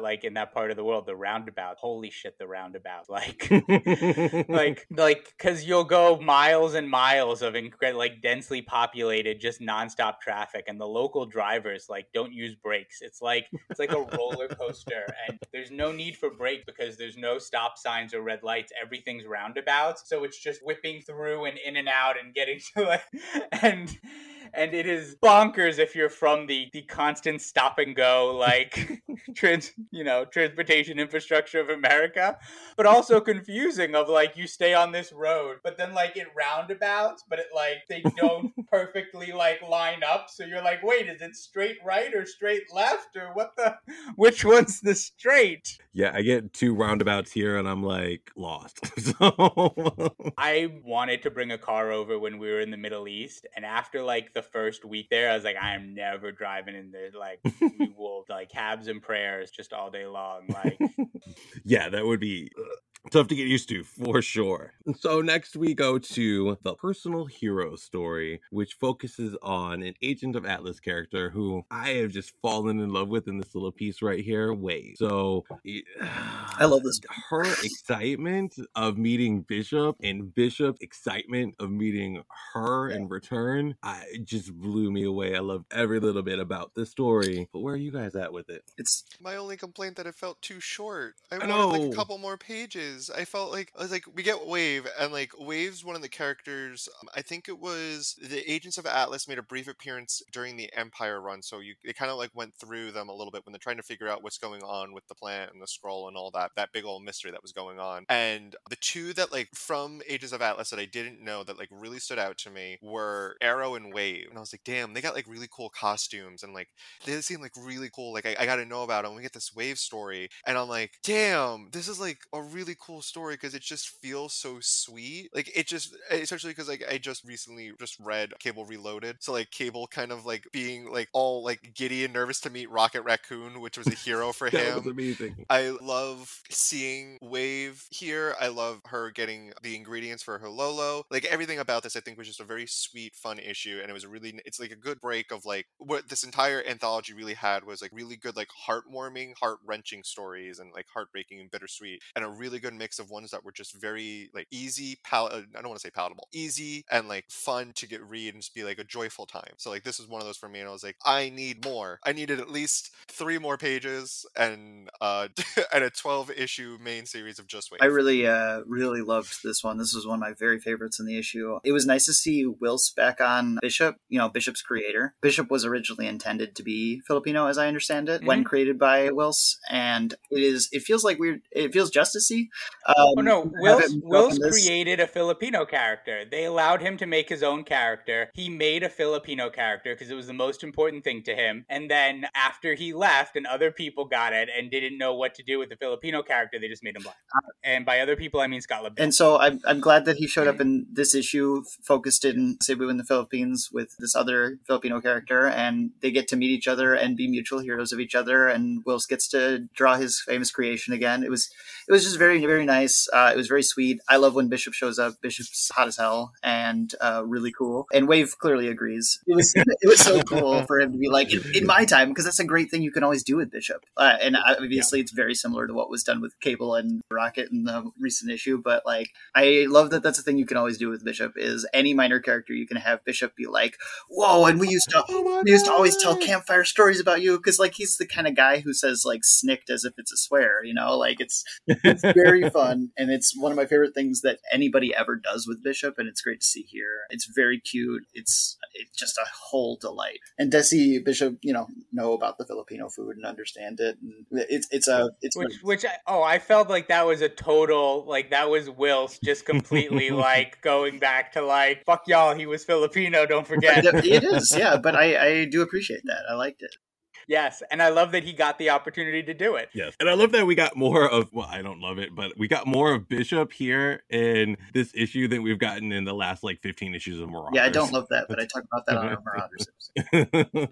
So I was like, oh my god, Bishop, he actually is doing something. And you're right, Steve, this, especially in this look, he's hot. This is the best Bishop has ever looked, and I've always liked how Bishop has looked. Bishop doesn't have bad looks. He's always been a really hot guy, but this is like... Yeah, that red outfit, the hair, but I also do like how... I also like how this story sets up Wave to be a character that we want to look to see more of from the future, that hopefully what happened in Bishop's reality will happen to her here, and that she will become more of a legendary status hero. Hopefully only that thing in Bishop's reality happens. Right? I do want to see Wave become a legendary hero. That is super cool. That is super cool. And it's really nice to Was she part of the Summers Rebellion? She's not a mutant, is she? No. Wave's not she's a human mutate. Ah, she's a human mutate. Who's that mutant she beats up? Is that just a nameless mutant who makes water dragons, or is that like a one that we've seen before? No, he's got a cool power. He's got a really cool power. I don't care for his actual character design, but he makes just water dragons. I think that's cool. That is amazing. I want water dragons all the time. I love Bishop just being like, snakes, come get some. Whereas some of the other stories were a little heavier and really heartfelt at the same time. This story makes me want more of Wave and need it now. They pace these well in this issue, in this comic book, right? Like they're interspersed in such a way that when you get a bittersweet one, you get a joyous one. I think this is my favorite of the recent Voices anthology, because we started with the Voices with having these one shots, and then it turned into anthologies, and I think this might be my favorite of the anthology so far. See, if I'm remembering right, Indigenous Voices was just focused on three characters, so we got three longer stories, which maybe served more of a purpose, and they really, especially Echo, with where they put Echo now, that really sort of helps to serve for her background. And Danny obviously is a character they're always going to feature, especially in the X-Men line. And then the Silver Fox one was sort of okay, cool, what are you doing here? Are you going to bring her back? And then just the Marvel Voices one, which was the African-American Voices, was a little bit more of an anthology one. And then when you got to Pride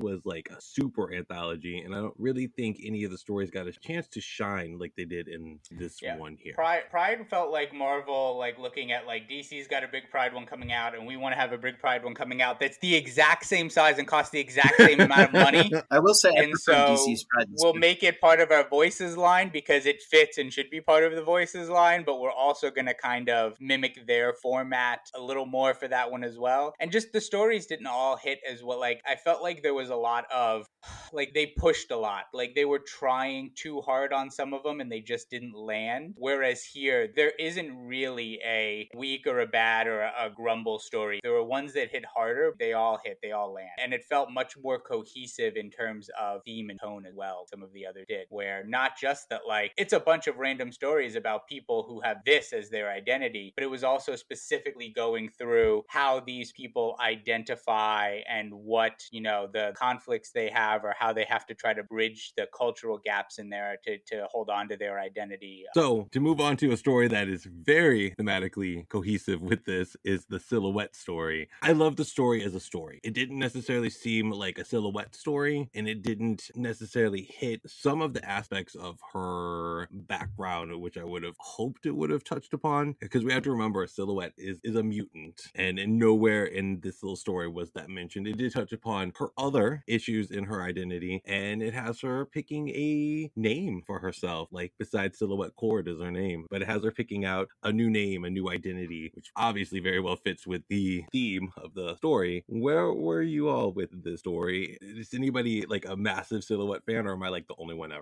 I really like Silhouette. Silhouette has always been one of the coolest characters as a disabled mixed race woman in New Mutants. It was extremely cool to see somebody fight with crutches. Like I always thought that was, or braces.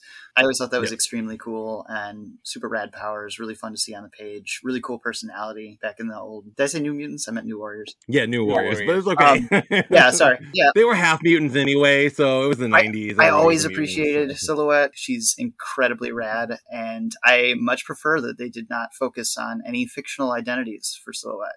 It's more important for this issue, and it's more important to her, it seems, honestly, to focus on her real-world identities as a disabled person or differently able person, and as a person of mixed race ethnicity and non-white ethnicity. Yeah, I thought this was interesting. Like, this is one I had to kind of go back and reread some pages on, because like I was not sure, like the last time I had read seen Silhouette stuff was like early 90s, like, and most of my New Warriors knowledge depth was, you know, either like the New Warriors cards, like when I was collecting the whole Marvel trading card set, or the issues that crossed over with other things. And so, you know, like I got New Warriors in cameos or crossovers and like Spider-Man or Echo, things like that. So to you know, I had to be like, wait, is this a new no, like, are we going back, or like, is there, you know, I think like there's stuff I'm missing, but I liked that we had that. I thought it was interesting that they focused more on the disability than her mixed race, and not that there's anything wrong with that. Like, I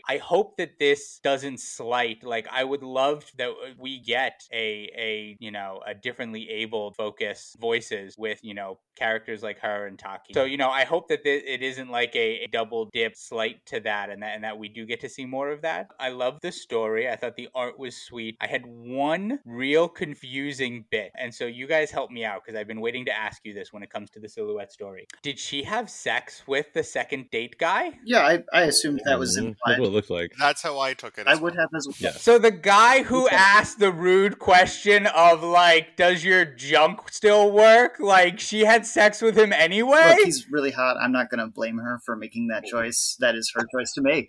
Honestly, it is her choice to make, you know, she can, but still, like, I was like, oh girl, who among us? It's the catch-22 of, do you go with the guy who is racist, or do you go with the guy who is ableist? Usually neither, but it's like, well, if you had to pick one, she got Baby Bear just right in the end. I know, that was really nice. I was like, hey, get your porridge, girl. Silhouette is a character I'm not familiar with. I had to double check to see who this character was, because I didn't know. It's okay, if you didn't read New Warriors, you probably have no idea.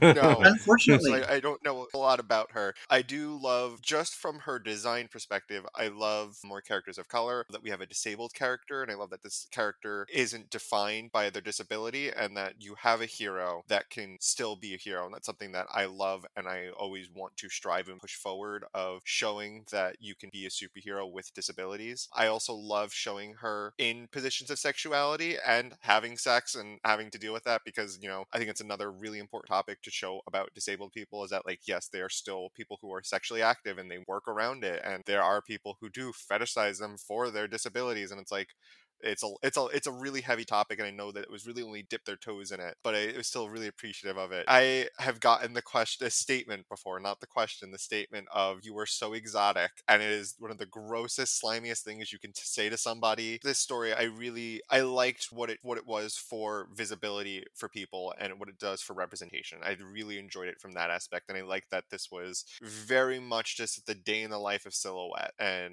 what dating is like. Though I was like, girl, you're so naive. You think after one good experience, you're going to have to delete the dating app? No. That was very premature.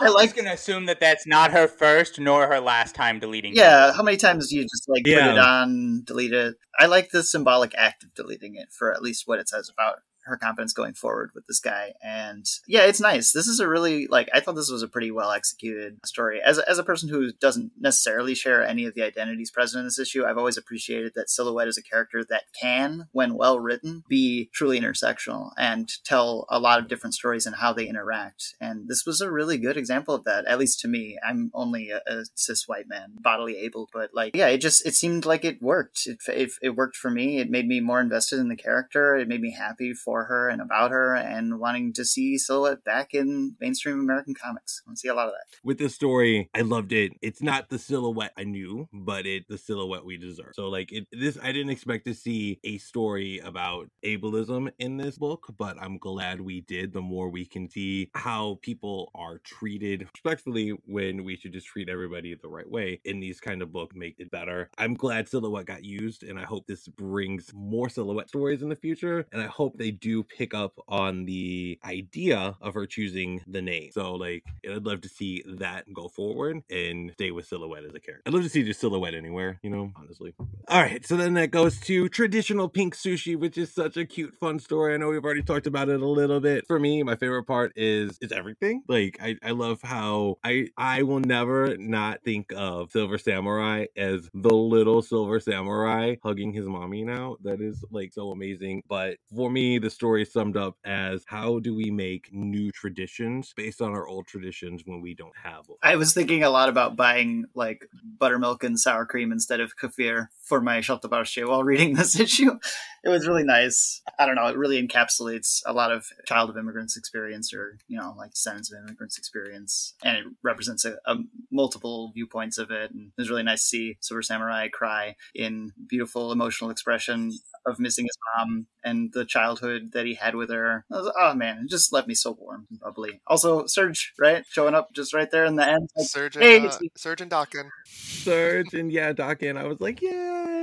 It's Dokken. Of course, he shows up to sushi dinner shirtless. Oh, was Hero in this? I missed that. I was just focusing on Serge. Yeah, he's the little bottom.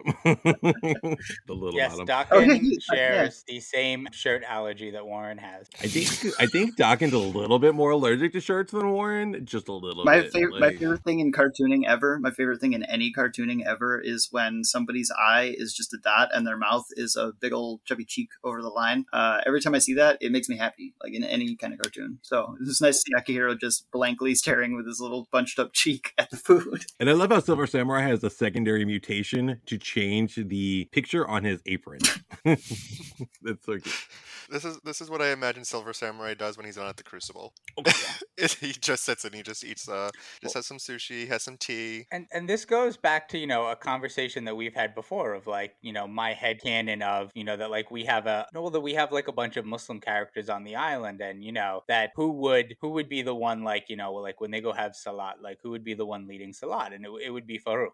Farouk would be the one that, they would just kind of line up behind or expect, they would expect to kind of step forward and lead. And that, that the East Asian American characters, are having this weekly sushi dinner and, making their Krakoan sushi and having their new kind of culture and new tradition. This type of stuff, I think all of us, one of the great things of Krakoa is that all of us can have our little headcanon about all of these subcultures and intersectionalities, and how they operate background on Krakoa, and this gave us a little glimpse into one. It was adorable and perfect. I loved it. Agreed. Yeah, it was really nice. So that gets us to the last story in this amazing issue, A New York State of Mind. I know, Jonah, you said this was your favorite little vignette of the issue. What did you love about it? Tell me about it. I love so many different spider characters. I am one of those people who just keep introducing more spider characters. I will find a way to fall in love with them. I just think Silk is so fucking badass. She is! She's, oh my god, so fucking cool. Yeah. And then Amadeus Cho is a character that I relate so heavily to.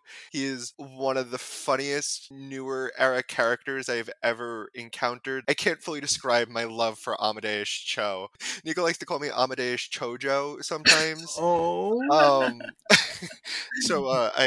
really so these are two characters that I love, and seeing them together talking about their experiences of being Korean American, and it's just everything I love it because it you feel the anger and you feel what it's like kind of to be that, not to say the torchbearer, but having to fight for people that might not like you and say having to come with the realization of we can't change their minds, that's on them, we can only do what we do, we can only do our job. The stereotype comments that they were angry about and bashing the Scarecrow over, I'm like, I've heard those so many different times. I've heard so many more that are also just as common so often. It's like, it's so dumb to like say these things, to like actually say things to people, not only just think it, but like actually tell people these things. This issue was just, it was just great, this story. I've never seen Joe so excited, yeah. Like, except for like, I only heard him more excited once when we were talking about Elsa Bloodstone. So like, oh. I can tell like you love Amadeus Cho, like, oh.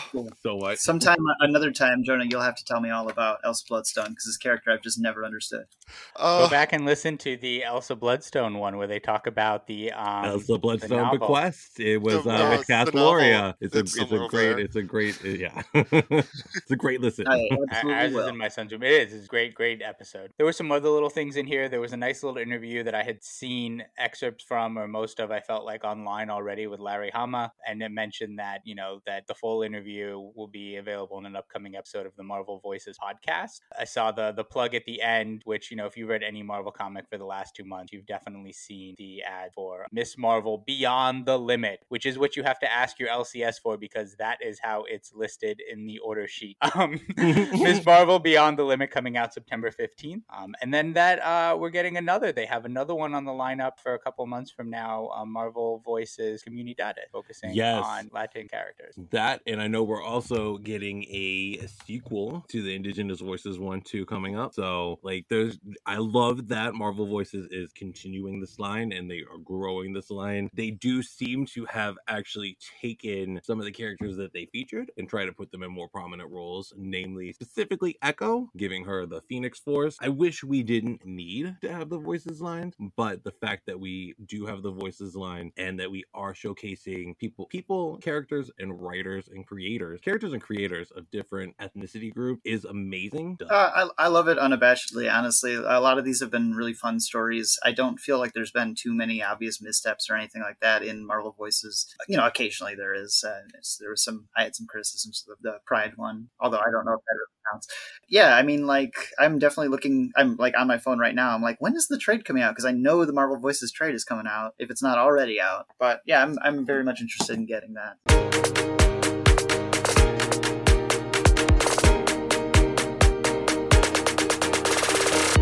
Hey everybody, Nigo here one last time, and guys, I love when Rod and Juan come together to talk about Marvel Cosmic. Their continuing coverage of Guardians of the Galaxy has been one of my favorite things that we've put out in 2021, and here is the next part of the Last Annihilation story. Guys, we love making this show for you 2 to 3 times a week, every week, plus daily content over on YouTube and Twitter at X's for Podcast. As always, I've been NicoAction, and you guys can find me at NicoAction on Twitter and Instagram, and until next time, guys, enjoy this last segment, keep those mutant lights lit, those Krakoan gateways open, and we'll see ya. Hello everyone, and welcome to the next segment of X's for Podcast, where we talk about the mutants, the magic, and all of the Marvels. Now, I am Rod. You can find me at Rod, that's RodCommathe, Twitter and Instagram. And today I have with me my fabulous fiance, Chongo. You can find me at all my social medias at ChongoATX. And today we're talking about Guardian 17 by Al Ewing, and art by Juan Ferreji, colors by Federico Blee, VCs Corey Pettit on letters, and that's all we care about. We care about everybody else, but it's just too much to mention. Please go support everybody else to do all the covers and everything else as well. So, Guardian 17, this is part... I want to say 4 of Last Annihilation. It is 1, 2, 3, 4. No. Was I right? 3. Cable's part 4. I was off by 1. Yeah. I counted too many. You were also off by saying that Captain Glory wasn't going to die. And first page spoiler, Captain Glory dies. But he dies in a heroic way, which is how he wanted to go. Yeah. He said he wanted to die in war, not in captivity, in a jail cell. He said he wanted to go out in glory. Blaze of glory. And fitting to his name, he did go out in a blaze of glory. He didn't do anything. I guess he protected Hulkling. He protected Hulkling, sacrificed himself. itself. Yeah. Really good. So Hulkling's still alive, thankfully. Yeah. I think it's funny that Al Ewing created and introduced the character and killed the character. Yeah. He was like, let's get this guy out of the way. I mean, it's comic books. You could always bring him back, and he's an alien too. Super soldier. Like, it's super easy to bring him back. If they really wanted to. I like the costume. Yeah, I love Casting Glory's look. It's very much like a NovaCorp mixed with like old Creed guard. And also, he's like, I'm about to bring in another old white dude with white hair, so I'm going to kill this old white dude with white hair. What other white dude with white hair? Cable. Oh, that's right. I mean, true. He didn't bring him in though. I guess he's part of the X office. So I guess he did bring him in. He wrote the book. I mean, he did write the book. He did write Cable Reloaded, which we will mention as well.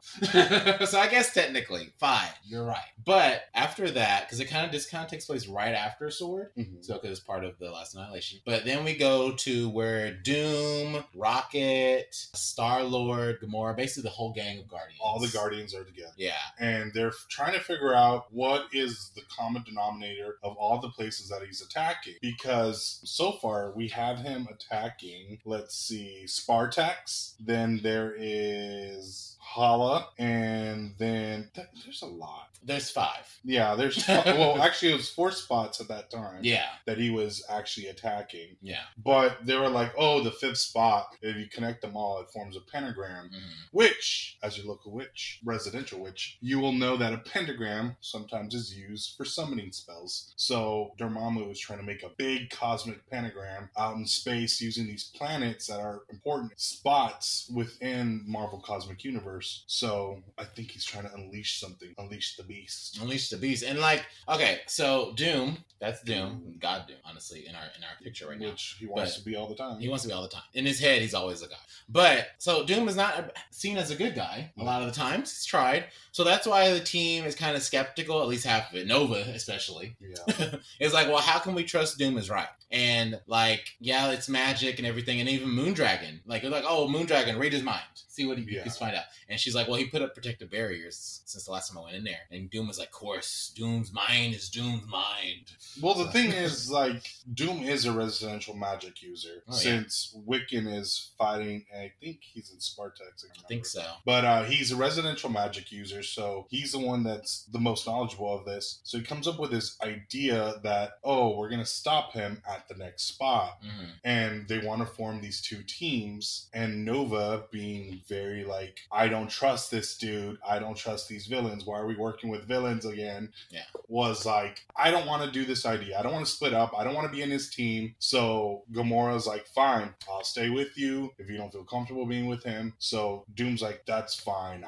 Doom can do all the work on his own. He doesn't need anybody else. Yeah, I mean, it's kind of a split thing because, I mean, Rocket is like, no, I trust Doom with this plan. Yeah. And it's like, you don't have to trust Doom, but you can trust me. Like, do you trust me? And Nova's like, no. It's like, I can't take your word for it, you know? So, like, Nova and Gamora and kind of even Star-Lord are like, we don't know if this is 100%, you know, a good thing. But then, you know, they do split up the teams because they're like, well, what else can we do? Right. This is it. Like, if we don't do something, like, he's going to complete the pentagram and then it's going to be unstoppable. Yeah. Mm-hmm. So, they split up the teams like they were going to anyway, despite, you know, Nova having a tempter team.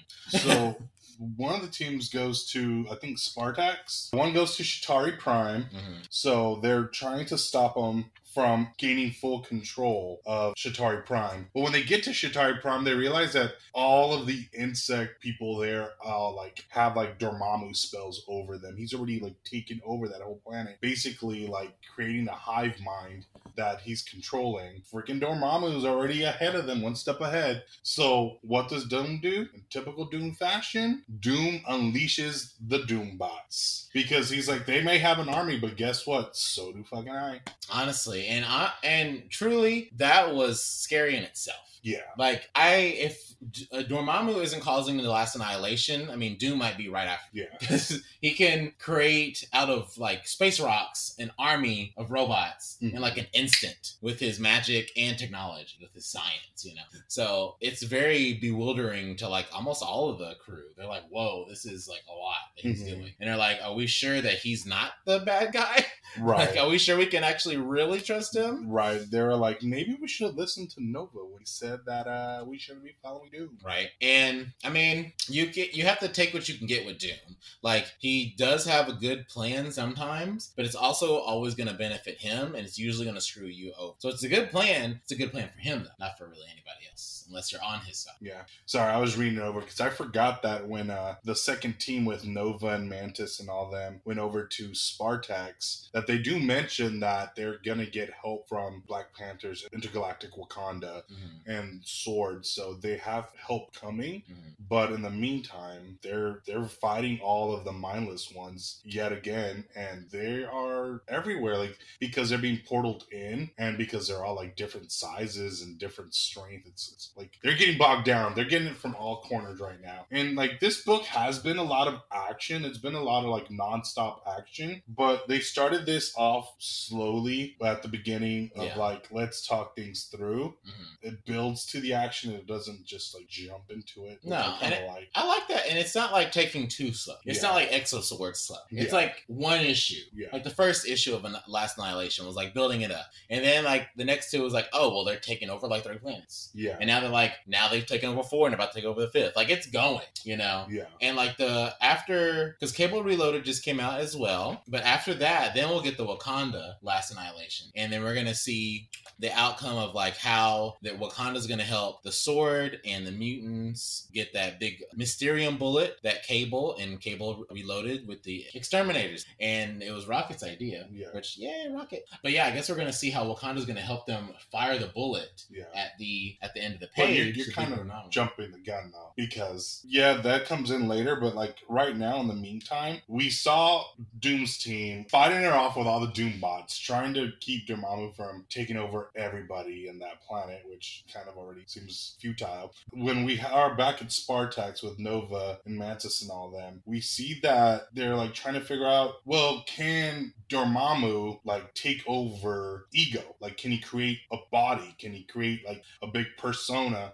And I love this because Al Ewing referenced something from his old Ultimate run. He mentions the Eternity Watch, which was awesome because the Eternity Watch was created from Galactus and a bunch of the big cosmic powers trying to beat up the First Firmament. So they were talking about that whole situation. They're like, well, I remember when Galactus needed Ego, he gave Ego a body. So he gave him a whole vertical body. It was Ego's head. He just grew a body. So they're like, oh man, like, can he do that now? Can Dormammu grow a body? They're like, no, I don't think that's possible. And then turn the page, the last page, Dormammu is a full-ass cosmic entity body, which it's like, oh, how are you going to beat that? Now, if you're reading that, I mean, watching this or listening to it, it's the last page of Guardian 17, and Dormammu is big as hell on the last page in that ego-centric body. Like, that is scary as hell. Dormammu's never been that big in like a non-mystic realm way,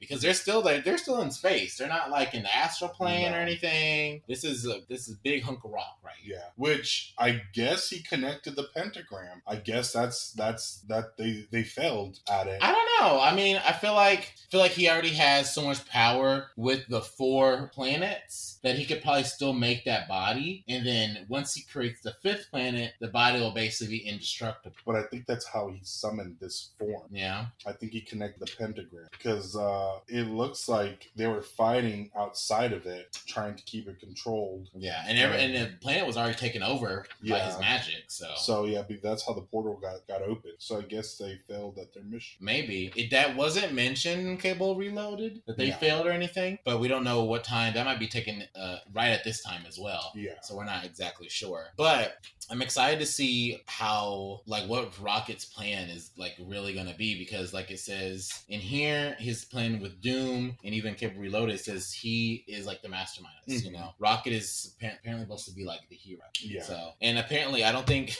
I feel like it's Doom and Rocket, but, like, if you're going to go down in history as the hero, they're probably not going to mention Doom. Yeah. So... Because I don't think he's going to be the hero. I think Doom has ulterior motives, Doom always does. But with the end of this Guardians issue, he's got a corporal form now. He's got a body. So they got a bullet in Cable, where they created. That was the whole point of that Cable issue, was to get a bullet. Yeah. A big enough bullet that can pierce through. Well, no, the Cable didn't get the bullet. They got the they got the Mysterio. Yeah, they got the weapon to put the bullet in. Okay, they made the gun. Yeah, okay. Yeah, they made the gun to put the bullet in. All right, but that's basically just saying they're gonna shoot the dude. Yeah, which I think is hilarious. Yeah, I think it's very like Al Ewing is doing this like serious event, serious cosmic, very emotional turmoil, getting all this personal issues, all the characters, and then he's like, I got this big ass Dormammu, never done like this. He's an eagle's body, and we're gonna stop him with this big old space gun. And I just think that is like top notch comic book shit right there. Well,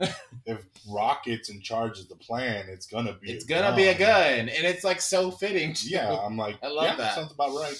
Rocket loves his weaponry, especially big ass guns. Yeah, and like he can upgrade the biggest gun. Teaming up with Cable and Cable Reloaded. Cable is the gun guy. Yeah, so it makes sense. Yeah. But can we just talk about the team that he created in the Cable Reloaded? Yeah, it was Lila Cheney, which we haven't seen her anywhere. No, and she was like, "Why am I here? You have like the Krakoan gates. You don't need a teleporter." And he was like, no, "Just wait. We got And then there was also WizKid.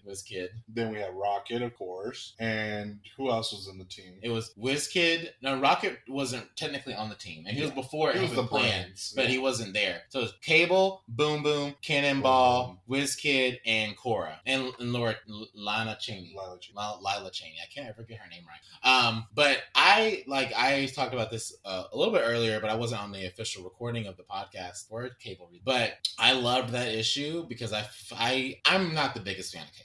I don't really care about Cable. When Cable ended with the Young Cable, I was like, oh, I started kind of liking Cable, Young Cable, just like I started liking Scott Summers in this Krakoa era. But I wasn't super sad that he was gone, and I was a little irritated that older Cable's coming back. Right. But that issue, I really liked. Yeah. And I like Al Ewing writing older Cable, and I really love the star of the whole issue for me was WizKid. Yeah. Because WizKid, being of Asian descent and a handicapped person, having this moment with Korra, who is Iraqian, and they are in a war-torn society for centuries, so they don't ask for help. They're too proud. They have to do everything themselves because they only had to rely on themselves there. So she's on this team, and she's not used to being on this team. They're all working together. She's like, why are you all being so weak working together? Right. And he goes to this like kind of like speech is like, it's not weak. Like, you need to stop saying that. Yes, we could all do this ourselves, but we all can do it better together. And it's not weak to ask for help, and having a handicapable person do that in the like a story type setting is very impactful, because usually when you have a handicapable person in a story, they're usually seen as only doing things themselves and pushing people away from them because they have to be seen as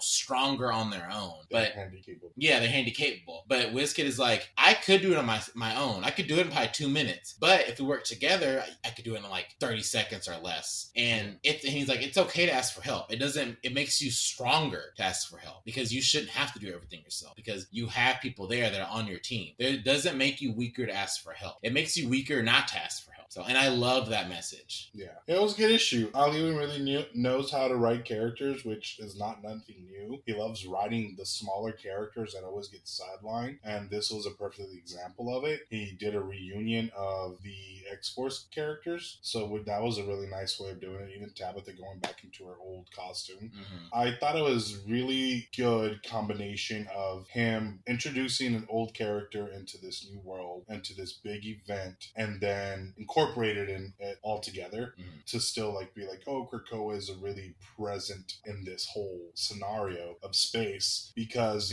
Al Ewing is the cosmic guy, but he's also tied to the X office, and this was very much like connecting the two worlds, and he did a really good job of like making Cable likable, which is, to me personally, also not a fan. So he did a lot of good work in this issue. I mean, he also did a lot of good work in the Guardian 17 issue with personal relationships. Mm-hmm. Like, he's getting me to like Star-Lord, which I was never a huge fan of. I appreciated Star-Lord, but Star-Lord, the way he revamped him, and like this kind of like older celestial being now, and the way he is with doing the Gamora, Nova, and Star-Lord relationship, especially in this issue when Star-Lord's like, you know, I understand how you and Gamora feel, but and I agree with you, but I'm going to go with Doom and them because I want to keep an eye on them. And also, what else do we got? He's like, you can have these feelings, and I understand you have these feelings, because he understands Nova's feelings. You know, he understands Nova has his trauma and is tired of being like working with again and again these evil people, like for lesser, like to meet the ends of the means. He's like, I'm tired of meeting the ends of the means with these evil people. There has to be another way. And he's like, I get that, but right now there's not.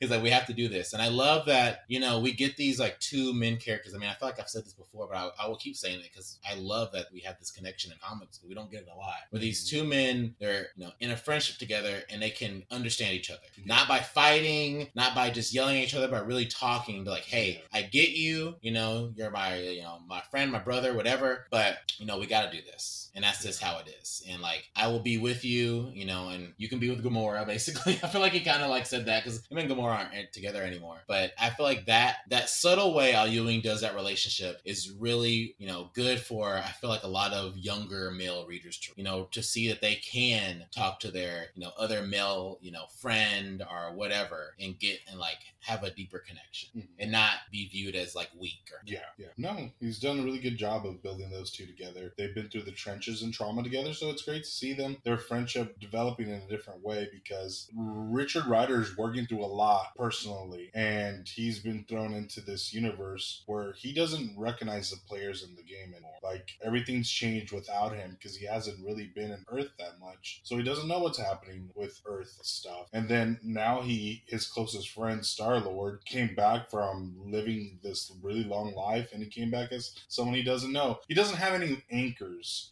keeping him down. Like, everything's shifting in the world around him, and he's just like, I just need something to be stable. Yeah, you know? I like how, speaking of like Earth and everything, I know in Guardian 17 he references like they still can't get in touch with like the Avengers or anything because of Sword, because Abigail, and that's gonna come back to bite Abigail in the ass, but like really bad. But they can't get in touch with them because she's blocking it, and it's like, oh my god, we still haven't heard from them. Are they having like another civil war or something? He's like, I'm gonna kill them if they're doing this again. He's like, what? They're always infighting. And he's like, that is true. There's so many infighting. That was a read. That was a read, because I was like, yeah, the last 10, 15 years of comics, it's been heroes fighting heroes. Yeah, and it really is. Like, so it makes sense that he would be reading the Earth heroes that way. Mm-hmm. And there's a reason other planets hate Earth. Yeah, because all the infighting. I mean, I feel like cosmic people infight too, but a lot of with like, I feel like in cosmic era in Marvel, the planets, even if they hate each other, they will work with each other, you know, to fight the other people. Well, there's a whole intergalactic council. Yeah, they'll work with each other, either protect each other, even if they hate each other, because they know that like, hey, I hate you, but I need your resources. Yeah. So I'm not gonna like infight with you as much. Well, that's why the whole Kree-Skrull alliance threw the whole intergalactic economy into a downward spiral, because everyone was benefiting from this. Everyone was a war profiteer from that fight, because that was fueling the economy for so long that once they joined forces, everyone's like, where the hell is our money gonna come from then? I guess I was kind of wrong with the space doesn't fight each other, because it was a preschool war for like millennia. But I feel like they don't find each other. And I feel like they don't do as much infighting on their own planets, I guess. I guess I was right. Yeah, they don't do it. Like, the Skrulls weren't fighting the Skrulls as much as like Earth is fighting itself as much. You know, they were fighting other people. Well, you have the Snark War. Yeah, true. But not as much as like Earth is. Yeah, you know? Earth doesn't know how to unify unless someone's come and killed the Earth. Yeah. And I mean, that's why Dormammu is like trying to take advantage of this whole Kree-Kroll alliance, you know, because it's detrimental to people that are feeding off that hatred and everything, and feeding off that millennia of violence and buying, you know, War Machina and all of that. Like, it's ending so much hate, like negative in the universe. It's bringing so much positive. They're like, oh no, I hate that. They're like, no, this is too good for the universe, and it really is. I feel like a lot of comic fans don't understand how impactful Empire was for the Marvel universe. It ended a millennia war with two of the biggest, you know, entities in space. So not to go too much on the rant of that, but I think I want to see see what this is all leading to. Yeah. Like, what is Dormammu's endgame? Because we don't really know that yet. We don't know what his endgame is. Just kind of started. Yeah. It just kind of came out of the blue because we knew Doom said something was coming. Yeah. And we're like, okay, an event's going to happen. Mm-hmm. And then, like, Dormammu came, and then we do it from there. But we don't know why. Well, they've been building it up since the end of Empire. Yeah, that's true. They have. Yeah, when they foretold that Abigail Brand says, you're going to need my help. Yeah. But, well, I want to know how, like, we know Dormammu just wants to go, but why space now? Yeah. And probably because of the Skrull Alliance, like we just said. I get that. But what led him to this? Like, who led him to this? Did he discover on his own? Like, I hope we get an issue where it explains, like, the backstory of The Last Annihilation. It might be, like, a prologue after the thing ends. Well, because they even mentioned in the first issue of the second part of the story, in issue 13, where the progenitors were around, they're like, who told them? Who told the progenitors that, like, there was a new alliance? Who told them that this was all going on? Yeah. And they randomly showed up to, like, start experimenting on people. Like, there's something else going on in the background, which I want to know what it is. But Ali Ewing's Ali Ewing. He's probably going to get us to it longer down the line because he loves doing that. It was hinted that Doom let them know. Yeah. It was hinted at. I don't believe that's right, but it could be, because this could be a part of his master plan down the line. Yeah, because Doom is appearing everywhere. He is appearing everywhere. And he's in a lot of Krakoan stories, which I find very interesting, considering the Fantastic Four X-Men story that was happening. So I'm interested to see what role Doom is actually going to be doing the whole thing. If it's just another thing for him to try to gain control. I feel like it might be that, but I feel like, I would kind of mentioned in our last coverage of the Guardians, with Krakoa, take over planet Mars. It's like, well, what can I do? Because I have this country, He's taken over the multiverse before, but, like, he used so much help before that. He wants to probably do this on his own now, without, like, all of that. So he's like, what else can I do to expand Laveria? So he's like, maybe he wants to try to do that himself, like, have his own planet. That might be his long. The thing is, Doom is always looking out for Doom. Yeah. So there's a plan in the background. He's always got a plan in the back. For me, I'm wondering if this whole Doom stuff is tying into stuff that Dan Slott's trying to do, because in the back of my mind, I'm constantly thinking Dan Slott and Al Ewing wrote this story together. They wrote the Empire story together, and they were seeding stories to develop the cosmic space for the future. Okay, Al Ewing is playing off of his part in this, so is Dan Slott coming and playing his part off of that? I was actually wrong. The next one isn't Wakanda. The next one is Wiccan and Hulkling, The Last Annihilation. Yes. So hopefully, that's actually great. I can't wait to cover that. In a big battle, you have to have something to fight for, and they're fighting for each other. It's very, like, double-edged sword. Like, I can't think about them, but I gotta think about them. Yeah, I mean, I'm excited to read that next, and I hope we get a lot of, interpersonal relationships with those two, because I feel like any more, depth we can add to those two characters is always a great thing, because there's only so much that we have. Like, they've had good moments, but because they won't give us a damn solo. They won't give us a solo. They've never had a solo. Yeah. So until we get that, we're stuck with these one shots, which I appreciate, but this is the first major thing. Like King in Black, that was kind of sort of like the first major thing, but it didn't really involve them as much. Not as much, no. This is the first major one where they're testing the strength of the alliance, and is this going to make or break that alliance? Yeah, and is it going to make or break Hulkling being as an emperor? As emperor, like, is he going to stay? Is he going to step down? If he steps down, who's he going to give it to? Because I don't know who he would give it to. That everyone would respect and listen. His crazy aunt that's locked up. Well, don't do that. That's the worst. But there's no one else in line. Yeah, I mean, no, he can appoint someone. I mean, it doesn't have to stay in the blood. Yeah. But they probably want that. But they're all about breaking traditions, The one thing I will say about this story, I wish the Shi'ar were in it.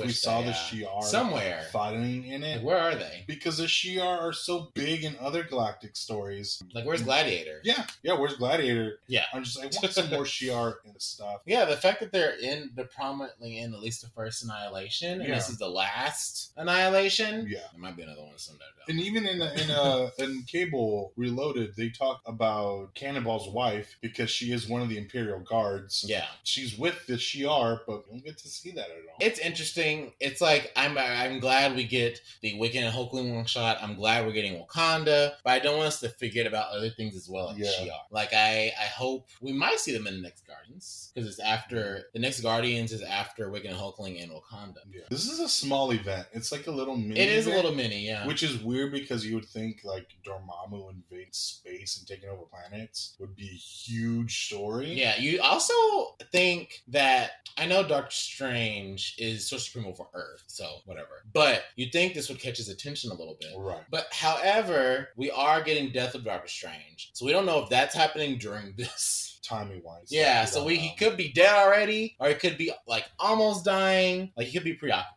Yeah, so. Because you would think that Strange would feel a shift in the cosmic force. Yeah, I mean, a freaking like, magic pentagram is happening in space with planets. Right. So, like, in any comic book, there's little qualms that I have, but that doesn't really take away from any of the great issues that have happened so far, probably the great issues that are going to happen. Yeah. And I'm excited to see it, because I feel like, I think we only have, like, 3 more issues of the last, is that the last 3? Is it the Wiccan? I think so. Wiccan, Wakanda, and then the Guardians, and then it's over. I think so. Know. If we're wrong, let us know in the comments and add us. And the thing too is like this Last Annihilation. Is that even called Last Annihilation? Well, Last Annihilation is not on top of it on the labeled. Issue. I'm like, which is interesting. If this was supposed to be such a major event, why isn't like Last Annihilation everywhere? I hope we get a post-event comic or issue. I just want a payoff to all of this. Why is it happening? As of right now, it's a solid 6 for me, event-wise. Like, it doesn't even feel like that big of an event when it should be. Yeah. I'm wondering why. And I feel like it might have gotten, like, toned down a little bit because of past events. Like, we just had Empire last year. Yeah. We just got out of King of Black. Yeah. We just had the Mutant Hellfire Gala. So they're like, well, this Last Annihilation, that's cute. That can stay in Sword, because you're writing Sword Al Ewing, Guardians, and then we can have, like, a Wakanda, and we can hopefully one shot. But like, the thing is, it should be major, though, because, okay, a newly formed Guardians. Yeah. A newly formed Sword. Mm-hmm. A newly formed planet, and then a newly formed empire. Yeah, it should. Alliance. It should be like big, because this is the first time all these things are getting tested. The Alliance, the Guardians. This should be one of the biggest things that's happening in Marvel right now. But I feel like, again, cosmic is unfortunately kind of on the back burner in Marvel. Like, it just is. Yeah. They are I feel like Al Ewing's trying to expand it more and get people interested in it more. Yeah. Because it's such good story and it's such good writing and so many great characters, but a lot of people don't pay attention to it. Yeah. Like, they just don't, you know? It's not some of their favorite, you know, on-Earth characters in it. Well, what's interesting to me is because Al Ewing is really good about tapping into what's happening in other books. He's really good about continuity. He talked about when Moondragon was gone, helping Iron Man. And Moondragon is technically still helping Iron Man in the Iron Man solo by Chris Cantwell. But the High Evolutionary shows up in the Iron Man story, and I'm like, oh, yeah, Iron Man's in space. Why doesn't he, like, I guess because he's caught up in his own thing with Korvac, but I'm like, those are two things that are happening coincidentally now. But he's also on a different planet. Yeah, I know he's like, on a different planet, but the High Evolutionary picks him up to take him. That's true. To Galactus' home planet. Oh, that's right. Yeah, I don't know. I mean, you know, I do wish this was influencing everything more. Yeah, you know, just like Empire did. I feel like it could be grander, but at the same time, you're gonna get the complainers of another tie-in. Yeah, and I'm a big cosmic event. And I do love tie-ins. I'm technically okay with not having tie-ins with this. I mean, technically, I guess the one-shots could be considered tie-ins, but they're still, like, there's not a Wakanda book. Yeah. There's not a Wiccan and Hulkling book. Like, so they're on their own. It's like a standalone cosmic event for certain people. Yeah. It's kind of like the last Annihilation Conquest. Yeah, that was like 4 issues. Yeah, Annihilation, the one before this. That was written by Matthew Rosenberg, I believe. Yeah. And that was good, but it was also so short because It was just like its own little thing. Yeah. And it was with the Fantastic Four, which again, I'm really confused why the Fantastic Four don't have a one-shot.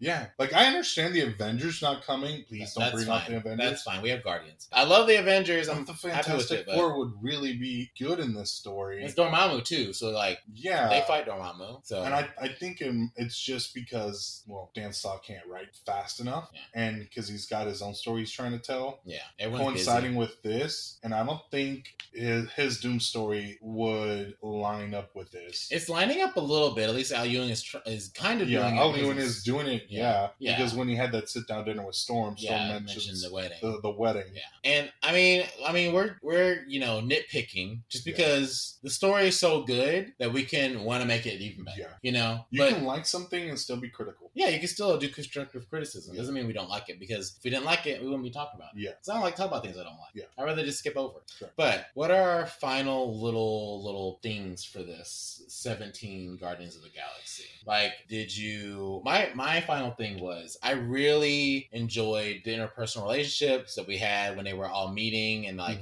the talk with like, do we trust them? Do we not? And little quips and little banter that was going on. I feel like that's the key thing to any group, really, but especially the Guardians of the Galaxy. That's fun. That's what made the Guardians of the Galaxy movie so fun. Yeah. But also that big reveal of Dormammu having the ego big plant body. Now that is fantastic, and good job for the artists, Juan and Federico. They are amazing, and I applaud them for that, because that looks really cool. Yeah. I really enjoyed this issue. It started off really well with them getting together and talking about, okay, what could be happening? Like, they're piecing together Dormammu's game plan. Like, of course, Doom figures it out, and he's like, oh, this is what's happening, guys, and this is what we got to do if we're trying to stop it. Like it or not, this is a plan, and that's where, it adds stakes to it with the team of, like, who do we trust? Where do you draw the lines? How are we going to do this as a team when we don't trust each other fully? And I like that Star-Lord was like, you know what? I understand where you're coming from, Rich. And actually, Gamora was the first one that was like, okay, I get it, Rich. I'm going to go with you. Mm-hmm. I'm going to help you out. And then Star-Lord was like, okay, yes, I'll go with you as well. Yeah.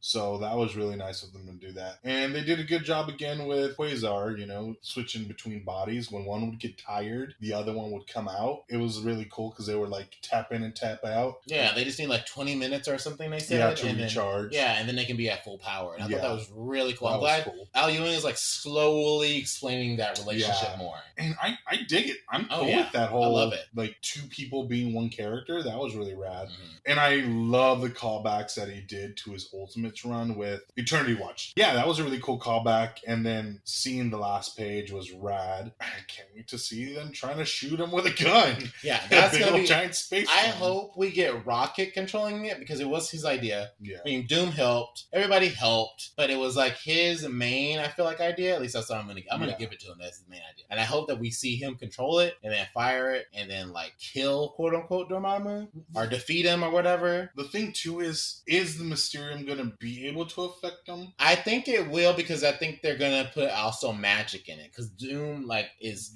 also part of it, and it's all magic. So it's like, and I think that metal kind of disrupts magic a little bit. That's what I'm trying to wonder, because we don't know too much about the name's Mysterium. We don't know much about also, the metal. It comes from the hot room. So I have a feeling that it disrupts magic. Yeah.